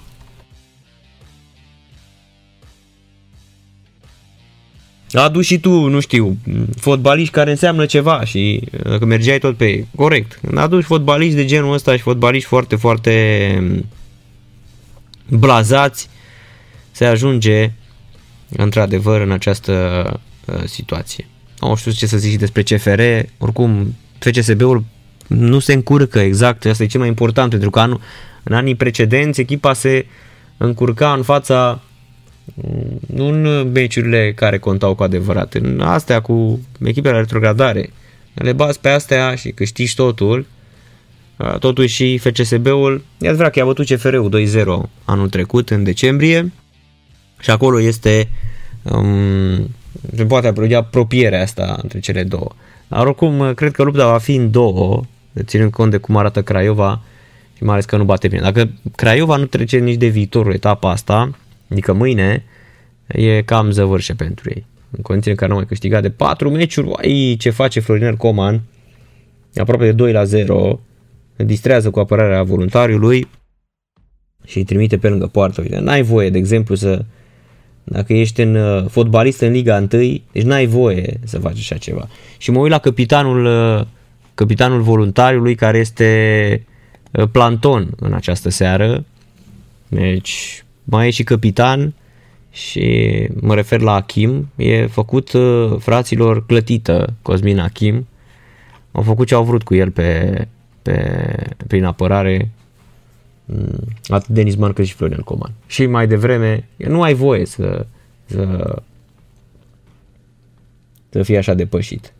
Dar uite, aici este un moment într-adevăr de Voluntariul rezervă cât de cât bine o fază defensivă. 1-0 în minutul 41, gol marcat în minutul 36 de Denis Man. FCSB-ul are în acest moment 41 de puncte, cu 4 mai multe decât CFR Cluj și cu 7 mai multe decât Universitatea Craiova. Dar Craiova și CFR Cluj au cât mai puțin. Peste 3 zile va juca CFR Cluj cu Hermannstadt luni. Mâine Craiova cu FC Viitorul. Echipa neînvinsă de 3 etape. La fel cum este și Craiova, noi că Universitatea are 3 rezultate de egalitate. Viitorul are o victorie și un rezultat de egalitate. În alte competiții, să spunem și noi că Mihai Tentea și Ciprian Daroții sunt campioni mondiali la sub 23 de ani în proba masculină de Bob 2, la categoria sub 23 de ani în cadrul campionatelor mondiale de Bob pentru juniori și tineret de la St. Moritz. Tentea și Daroții, antrenați de Iulian Păcioianu, au obținut victoria cu timpul de 2 minute 16 secunde și 19 sutimde, avansând letonii David Kaufmanis, Ivo Dans Kleibergs și rușii Vyacheslav Popov și Egor Griajnov. Românile, estimați la CS Mușcelu Câmpulung, au cucerit bronzul la categoria sub 26, primele două poziții ale clasamentului fiind ocupate de germanii Hans-Peter Hanickhöfer, Christian Röder și elvețienii Michael Vogt și Sandro Michel. Duminică România va evolua în proba de Bob 4 masculină. Într-adevăr, o super performanță obținută de România. Și acum vă spuneam, o performanță absolut incredibilă pentru echipa României, dragi radioascultători, performanță absolut incredibilă obținută de echipa României, campion la juniori sub 23 de ani și medalie de bronz obținută de România la tinere sub 26 de ani. Stăm de vorbă în acest moment cu doamna Sorina Ticu, antrenor coordonator la Federația Română de Bob și Sanie. Bună seara, bună seara doamna Ticu și felicitări, multe felicitări! Bună seara, mă bucur că suntem alături și împărtășim împreună acest rezultat deosebit la campionatele mondiale de bob 2 persoane masculini.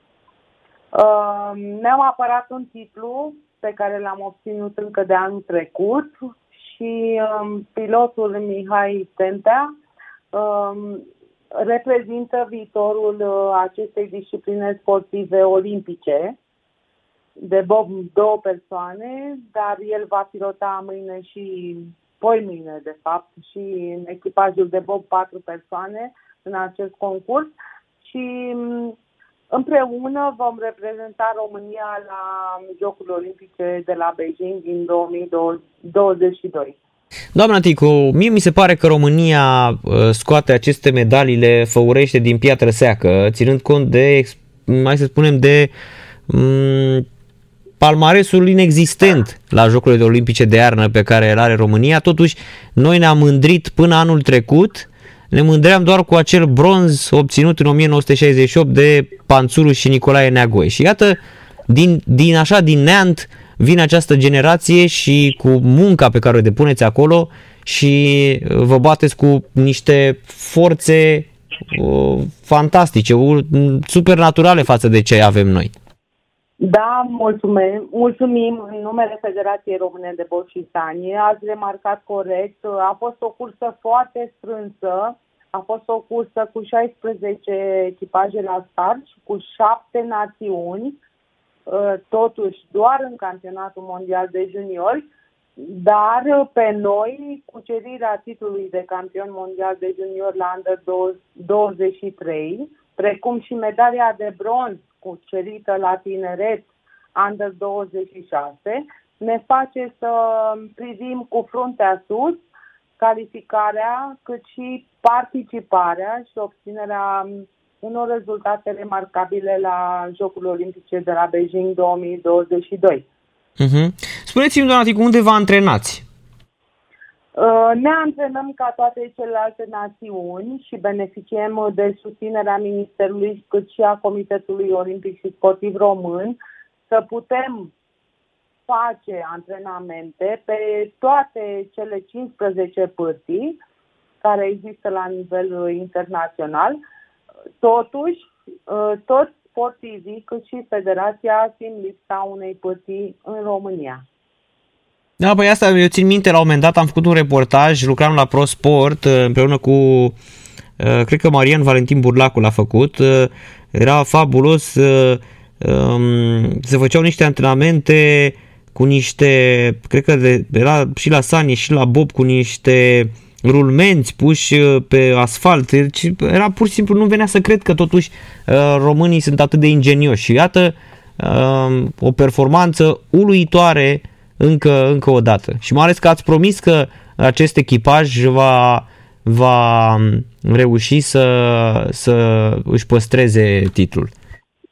Da, mulțumesc încă o dată, să confirm că am promis în direct ascultătorilor dumneavoastră de la Sport Total FM că România își va apăra titlul de campion mondial la Bob 2 persoane masculin în această competiție și da, s-a realizat acest lucru, însă vă garantez că avem susținerea tuturor ca România să se antreneze în condiții egale cu partenerii noștri externi, chiar dacă nu avem o poziție în România.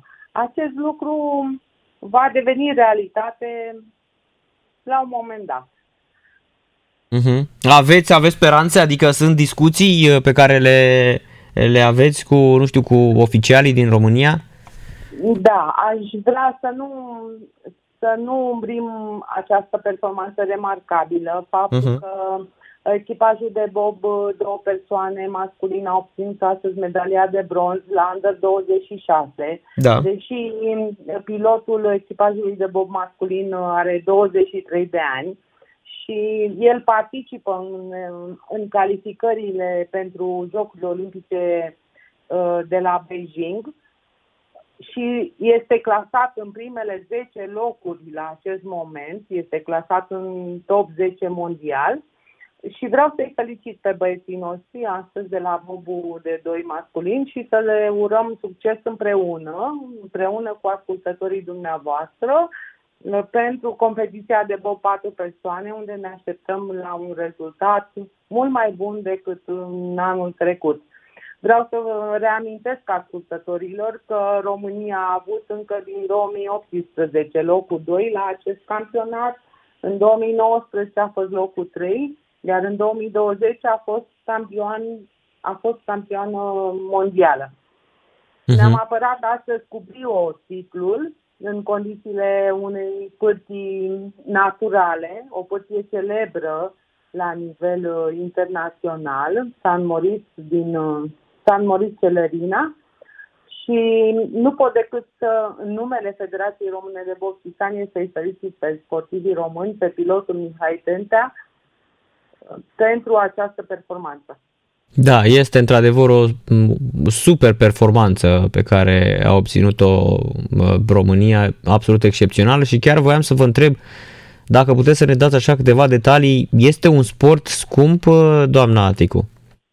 Bobul. Nu este un sport scump. România a dovedit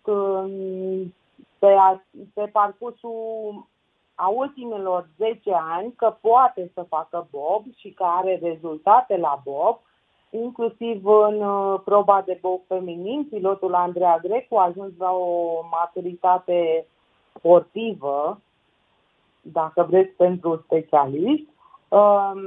Într-adevăr, ne mândrim cu cei doi piloți și se muncește, vă asigur, pe dumneavoastră și pe ascultătorii Radio Sport Total FM, că se muncește la nivel național și toți vor ca la următoarea ediție a Jocurilor Olimpice de la Beijing, inclusiv pilotul Mihai Tentea, inclusiv pilotul Andreea Grecu la bob 2 persoane feminin, își doresc să arate potențialul bobului din România, chiar dacă nu avem o poziție acasă. A mie asta mi se pare incredibil. Adică în condițiile în care în țară ei nu s-au antrenat în țară, trebuie tot timpul să meargă în străinătate, mi se pare fenomenal. Adică performanța e cu atât mai meritorie și atât mai importantă, cu cât practic tu nu ai, cum s-ar spune, obiectul muncii. Da, mai ales în acest an, în acest sezon, de fapt, care a început în octombrie, toți sportivii sunt plecați de la 1 octombrie de acasă, din România. Ei au traversat această pandemie departe de noi toți, departe de federație, departe de familie, departe de susținătorii și de fanii lor, și totuși au reușit să facă niște performanțe foarte bune. Federația Română de Bob și Sanie este mulțumită. Le dorim și împreună cu dumneavoastră, sper că suntem alături și cu ascultătorii Radio Sport Total FM, suntem alături de ei și le urăm succes în continuare. Vor urma campionatele mondiale de seniori. Ei au făcut tot ce au putut. Da, să ne așteptăm și mâine la proba de bob 4 masculin, cum a spus dumneavoastră mai devreme, ne așteptăm, ar fi vreo surpriză dacă am câștigat și aici? Da, sigur. Mâine se organizează competiția pentru scheleton. Bobul de 4 masculin va fi poimâine și, într-adevăr, ne așteptăm la un salt spectaculos, exact cum a fost și în proba de bob 2 persoane la Under 26, unde anul trecut am obținut decât locul 8 și astăzi am avut o medalie de bronz. Da, încă o dată vreau să vă felicit de aici, de la microfonul Sport Total FM, pentru eforturile depuse, pentru priceperea și mai ales pentru cum ați scos medalele astea din piatră seacă, doamna Ticu, și nu exagerez cu absolut nimic, pentru că mie așa mi se pare în momentul de față că sporturile de iarnă, și nu trebuie să mire pe nimeni, nu am avut tradiție și iată reușim să ne menținem, chiar să păstrăm titlul mondial. Și cum a spus dumneavoastră, practic ei sunt foarte tineri și la sub 26, la această categorie, a urcat pe podium. Într-adevăr, pilotul Mihai Tentea are 23 de ani, mai are înainte câțiva ani de juniorat, însă va fi la Beijing la a doua participare. El privește cu încredere și este un sportiv total devotat.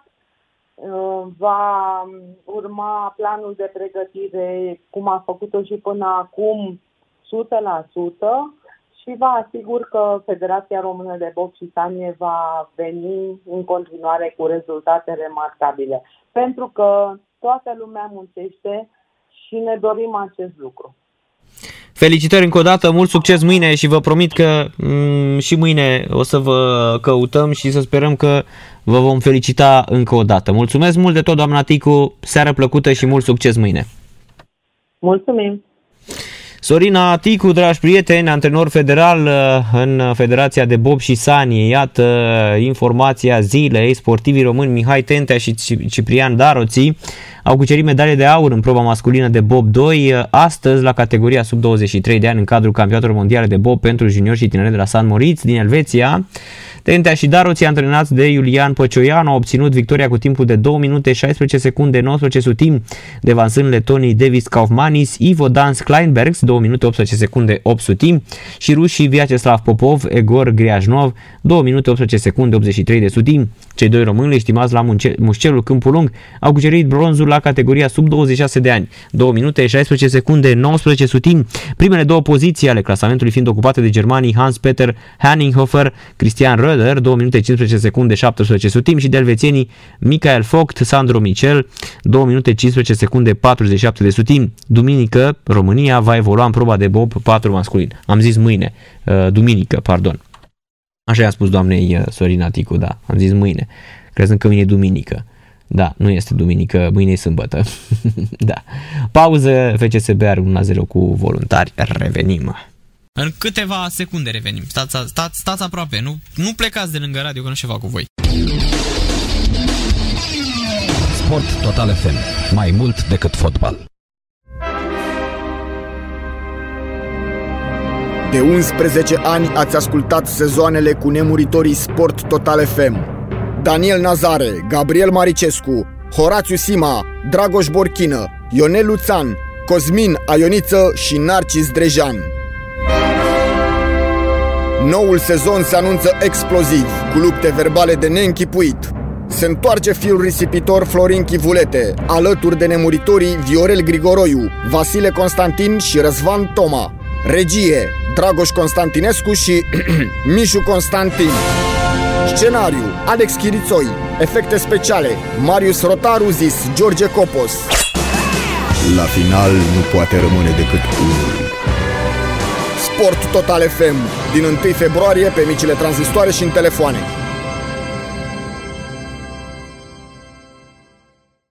Șampion, asta da, intrare, cam așa o să sune ideile noastre, deci ați auzit, din 1 februarie începe nebunia, ne upgradăm și there can be only one, cum era în Highlander. Dacă țineți minte și ați auzit evident și Alsoș Prag Zaratustra, pentru că sunt oameni care nu-și mai amintesc, dar eu țin minte și acum. Sunt într-adevăr sunată foarte, foarte bine, a sunat acest promo la care am muncit, cred că o zi întreagă, colegul nostru Mișu, Champion League Mișu, a tras astăzi și a ieșit impecabil. Da, să-l avem, vor tot fi din astea șampionilor în următoarea perioadă, așa că țineți-vă bine. Da, ce naiba am făcut pe aici, nu știu ce naiba am făcut, dar sper că mă aud. Da, sper că nu am făcut vreo prostie. Ia hai că să încercăm încă o dată să nu fi șters, să nu fi făcut vreo tâmpenie. Nu, n-am făcut, e ok. E totul aici. E bine, întorcându-ne la Liga 1, FCSB Voluntari în continuare 1-0. Oricum, mult mai bine a jucat astăzi Voluntariul, s-a prezentat mult mai bine. Totuși e dominată și iată că trebuie neapărat făcut ceva acolo în linia defensivă. Dar știți cum e, fiecare își stabilește strategia, fiecare antrenor, și nu știu exact cum se vor descurca șampionii ăștia. O să vedem și noi șampionilor până la urmă. Da, rămânem evident șampionilor cu speranța că vom vedea un fotbal mai bun. Adică în afară de Craiova Viitorul, până acum n-am văzut niciun meci despre care să spun, mamă, ce partidă, ce senzație, ce nebunie. Da, n-a fost nimic. Liniște și pace șampionilor. 1-0 în continuare și atacă FCSB-ul, minutul 70, 1-0 pentru FCSB, atacă FCSB-ul și cred că, hai să vedem, se dă penalti la această fază. Bună seara! Bună seara, domnul Narcis! Bună seara, da, stați o clipă să vedem dacă se... Uite, am auzit și eu la Sport Total FM. Da, e penalti pentru FCSB, stați o clipă, vă rog frumos. Așa, spuneți, vă rog.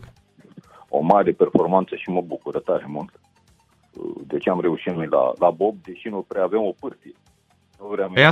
A spus doamna antrenor federal Sorina Ticu că nu avem pe ce să ne antrenăm. Nu avem infrastructură și suntem campioni mondial. Este corect. Extraordinar. Noi și jamaicani.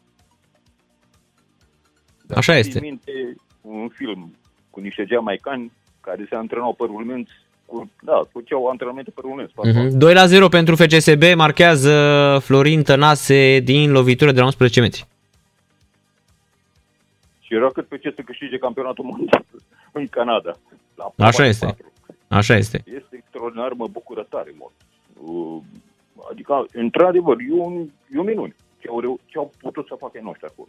Și nu mai vorbim și la Under 26, la Under 26, la fel. Păi nu, că au fost la Under 26 a fost deci același echipaj, numai că s-a luat și pe medalia s-a pus și acolo. Da?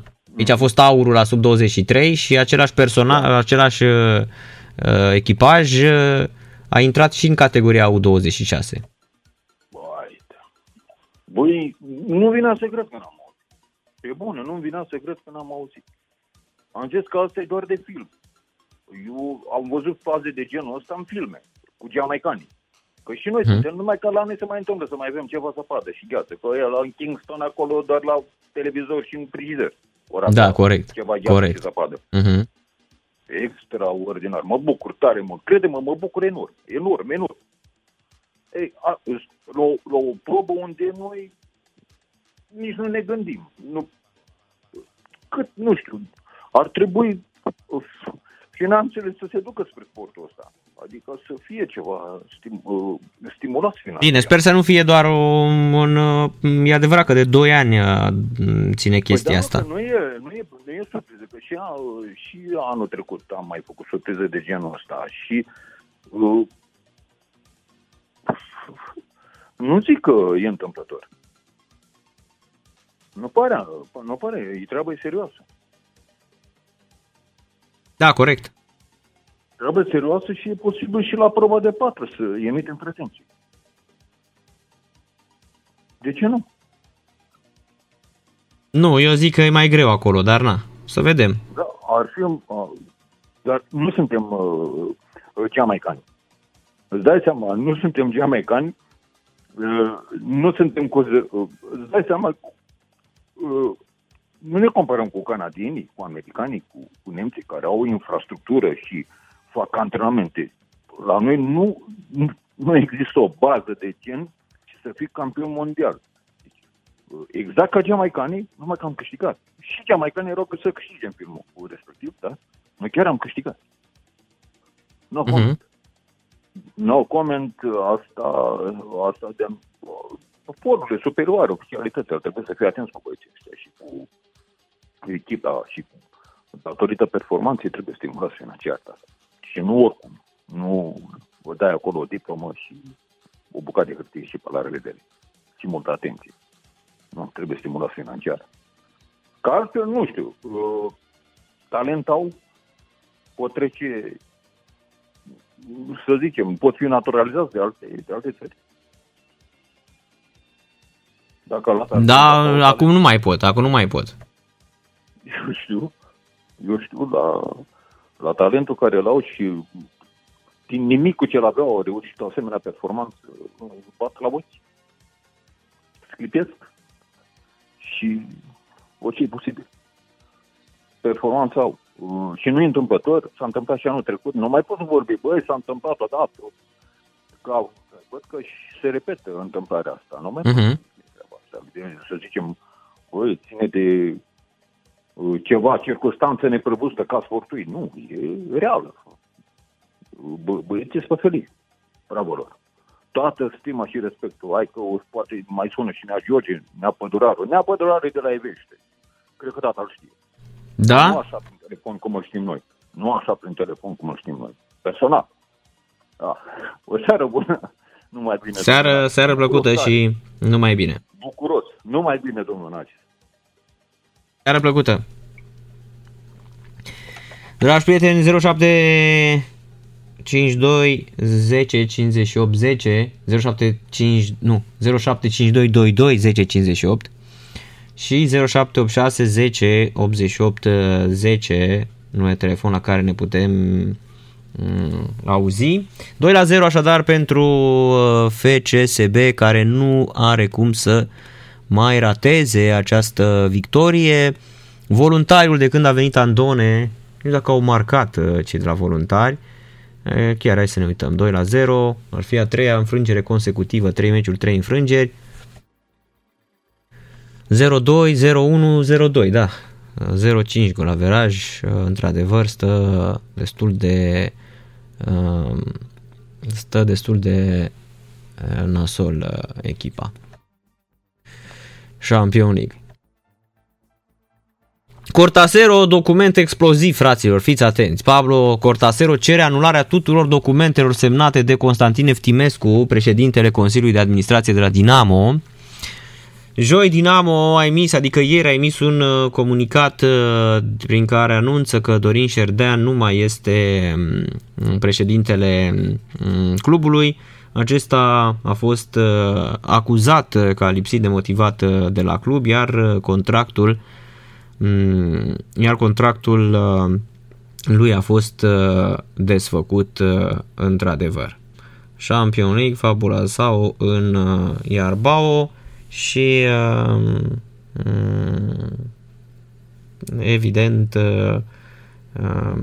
toată lumea se întreabă acum, dom'le, ce face Cortasero? Ei bine, DDB a reușit să îndepărteze pe Dorin Șerdean din funcția de președinte prin intermediul unei decizii parafate de Constantin Eftimescu, cel pe care îl consideră președintele Consiliului de Administrație. Pablo Cortasero este de părere că funcția aparține și cere anularea mai multor decizii. Se revocă toate documentele semnate de domnul Eftimescu Constantin începând cu data de 27/11 și până în prezent. Un act al lui Cortasero.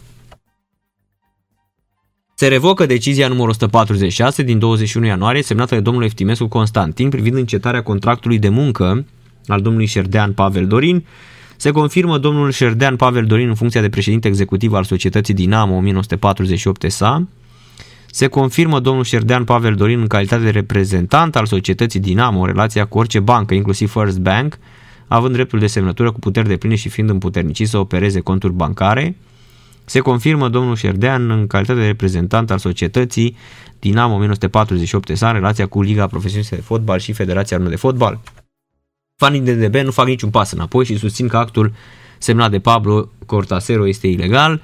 Conform sursei citate, aduc și mai multe explicații, documentul nu ar avea număr de înregistrare, ștampila în care a fost parafat ar fi trebuit să fie lăsată de Șerdean la club, iar președintele nu poate fi pus în funcție fără un consiliu de administrație.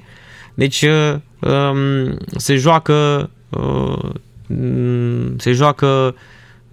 deja foarte, foarte dur, deja se joacă așa de la un capăt până la celălalt și mie mi se pare așa o rușine din partea lui Cortasero. Oamenii ăia încearcă să repare ceva și ăsta încearcă să fure pe altă parte. Da, e absolut un impostor, fraților. Un impostor și o rușine. Da. Rușinos, repet, rușinos. Nu se poate așa ceva. Eu nu știu cum are curajul. Adică vine și spune, bă, nu pot. Eu am vrut, de fapt, am auzit că se dau niște bani. Am vrut să pun și eu 1.000.000 de euro, să vă mint un an că vă dau banii și v-am prostit într-un hal fără de hal. De ce nu spune chestia asta? Da, mă, vă prostim. Asta este merirea noastră, să vă prostim. Suntem aproape de final, mai sunt 8 minute, nu mai avem foarte, foarte mult din această partidă, 2-0 pentru FCSB, o partidă pe care FCSB-ul a controlat-o de la un capăt până la celălalt și nu cred că poate contesta cineva, totuși parcă am văzut, un joc mai bun de această dată făcut de cei de la Voluntari. Eu nu mă așteptam sincer la o replică atât de bună, pentru că chiar a fost o replică bună dată de șampionii din Voluntari, dar din păcate replicile bune n-au nicio legătură cu performanța șampionilor, așa că ei trebuie să se adune acum și nu știu, o să mai reziste Bogdan Andone, că iată, nu mă așteptam sincer să aibă parte de un asemenea start. A fost destul de nasol pentru el să începe așa. Probabil că nimeni nu-și dorește un asemenea debut ca antrenor. Ei bine, noi nu avem de făcut de altceva decât să relatăm ce se întâmplă prin Liga 1 și acolo unde vedem Cortasero din ăștia și săpași și rușini de genul ăsta, să atragem atenția, pentru că, țineți minte, cel mai mult mă deranjează, vă știți ce m-a deranjat pe mine cel mai tare și vă spun de pe acum. Nu m-a deranjat că atunci când am spus lucrurile astea și am spus că ăsta este clar un impostor, că nu are nicio șansă, pur și simplu nu, miroase atât de urât acolo și că nu ai cum, domne, că am explicat cu argumente, bă, mă înjurau dinamoviștii, că de unde știi, dar lasă-l pe om să facă treabă, vai. De nu l-au apărat, fraților, și nu-l lingeau pe ăsta prin toate găurile posibile. Bă, dar chiar așa, acum ar trebui să vă fie rușine, mă. Ăștia care ați înjurat toți jurnaliștii, noi ne-am dat și noi așa un pic cu părerea și că am avut nu dreptate, 100%, 1534% am avut dreptate, m-am spus că ăsta este un impostor. Bă, de nu apăreau ăștia toți dinamoviștii peste noapte, ăștia fani care țin de alaltări cu Dinamo, doar așa să se bage cu tine în seamă, păi stai mă că ai zis că nu știu cum, că ia uite ce ne face ăsta, ce vă face mă? Eu v-am spus din prima le-am zis oamenilor, bă vedeți că ăsta este un impostor și este un emernic și este absolut rușinos cum gestionează și mai ales că am spus-o în primul și în primul dintre pe oameni, bă dar tu de ce vii aici? Care este de fapt? Ce interes ai? Da. Da, exact. Și bă, ce mă luau în comentarii când le spuneam clar. Eu, de fiecare dată îmi asum tot ceea ce spun. Și când greșesc, dar mai ales când am dreptate. Și am spus, bă, ce mă înjurau fanii din nou. Bă, fraților, am dat la blocuri. Îi blocam, dădeam la blocaje. Am blocat blocuri. Bloc ca palință uri. Da? Deci blocam, fraților, bă, în stânga și în dreapta, credeți-mă, dădeam bloc, bloc, bloc, bloc, numai așa stăteam. Stăteam cu mâna pe butonul de bloc. Deci înscriau, se legaseră, că vorbiseră între ei și se chemaseră, hai să ne apucăm să-l facem harcea-parcea pe Drejan. Da. Și evident că știi cum e, până la urmă n-ai, că la un moment dat ajungi la o vârstă la care nu mai stai tu să pui așa, cum să zic, la suflet, îi lași în pace pe copiii ăștia să urle și să se înjure, să spurce, știi? Dar te deranjează cumva atitudinea asta de papagal, știi? Ei au stat ca niște, ca ultimii sclavi aia erau, așa poți să le spui, că exact, atitudinea aia cu capul lăsat, sabia nu-l taie, știți? Dom'le, dar lăsați-l, dom'le, bă, nu, trebuie luat din prima, unde sunt mă banii? Asta-s că banii vin, unde sunt banii? Așa, numai așa trebuia, cu presiune, unde sunt mă banii? Banii, mă, să aduc banii din prima. Vedem că se plătesc datoriile către jucători, că nu s-a plătit nimica. A fost așa o impostură din asta uluitoare, o bătaie de joc la adresa, în special a oamenilor care dau bani din buzunarul propriu, da? Ăia sunt. Suporterii care săraci n-au nimic n-au, da? Și își dau ultimii bani pentru Dinamo.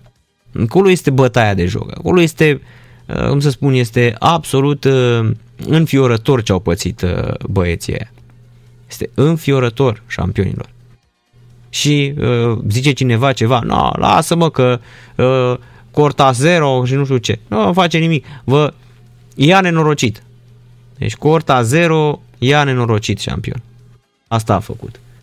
Și le spui oamenilor din prima, dar din prima, băi, vedeți că nu se poate. Adică în primul și în primul trebuie să ai niște interese.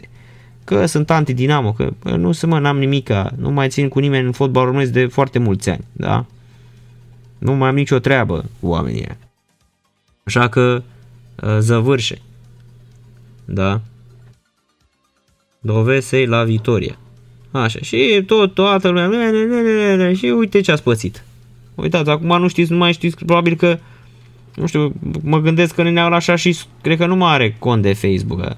Toată ziua sau nu se mai uită că îl înjură ea, că îl înjură suporterii lui Dinamo ea. Pablo Manuel Cortasero Fernandez ea. Ba are șampionilor.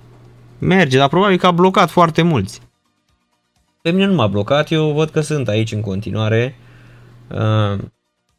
Dar de la 17 octombrie n-am mai pus nimica. As we starting building a more solid Dynamo at the business level. Thank you, together we'll be stronger. Da, da, cu Mohamed Murad aici, că le dădea cazarea Mohamed Murad. Și am mai pus ceva cu You are very great, Rafa Nadal. Welcome Alex Garcia. Alex Garcia cum a venit așa a plecat. Omul nu și-a șters mizeriile astea că nu a confirmat nimeni. Dar nici bine nu i-a fost șampionului.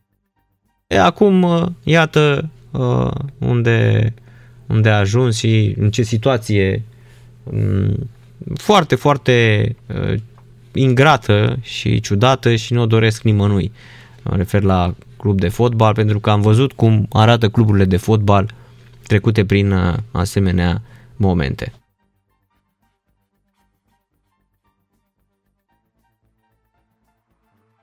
Așa că șampionilor e îngrozitor. Deci el vine și spune că are el dosarul, că nu, îl pune pe ăla în drepturi, fără un consiliu de administrație nu merge, evident. Da. Asta e. Poate până la urmă și-mi doresc ca suporterii să o scoată la capăt și să scape de mizeria asta. Până la urmă, dacă vă uitați, au fost toți investitorii din fotbalul românesc, șampionilor, sunt străini, mă refer, au fost sub orice critică. Bă, sub orice critică. Deci au fost oamenii ăștia care au venit și au încercat numai vrăjeli. Cea mai tare, nu știu dacă știți, era cu șampionul ăla de la Piatra Neamț. Cum îl chema, mă, șampionul ăla de la Piatra Neamț? Îmi scapă numele. Masone. Care venea și le spunea posibil viitorilor investitori, venea și le spunea, mă, șampion, Să știți că aici va fi, le arăta Pietricic, aici vor fi investiții, aici vor fi Champions League, aici vor fi Fabula sau un Iarbao. Îi mințea pe oameni într-un hal fără de har, nu mai așa vor reuși cumva ei să facă ceva, să îi convingă pe unii să mai dea niște bani. Că o să facă hoteluri, că o să facă de toate șampionilor, da? Așa zicea, de toate o să facă pe acolo. Îi mințea pe ea într-un hal fără de hal. 2-0, minutul 93-94 al partidei dintre FCSB și Voluntari. Victorie pentru FCSB. Gladbach cu Dortmund, minutul 19, este 1-0 pentru Borussia Mönchengladbach. Cu Dortmund, Benevento Torino, minutul 2-0. În Liga 1, Chindia Clinceni 2-1 și FCSB Voluntari 2-0. În urma acestor rezultate, FCSB își consolidează poziția de lider și după această etapă cu numărul 18, 41 de puncte, CFR Cluj 37, un meci mai puțin, Craiova 34, Sepsi 28 de puncte, Ghindia locul 5, 27, Clinceni 26 de puncte pe locul 6, Viitorul pe locul 7, 22 de puncte, Botoșan și Uta apoi cu 21, pe 10 Gazmetan cu 20 de puncte, Dinamo cu 19 puncte, Astra Giurgiu 17 puncte și Hermannstadt 16 puncte, ultimele 3 locuri 14, 15, 16 ocupate de FC Argeș, FC Voluntari și Poliaș, toate câte 15 puncte. Voluntariul obține, cred că, hai să vedem, un penalti, minutul 92, da, este penalti pentru Voluntari, minutul 92, Hefte reușește să obțină această lovitură de la 11 metri. Da, cred că Octavian Popescu l-a lovit acolo pe Hefte cu capul și cred că tot el o să bată și lovitura de 11 metri. Da. Da, el l-a...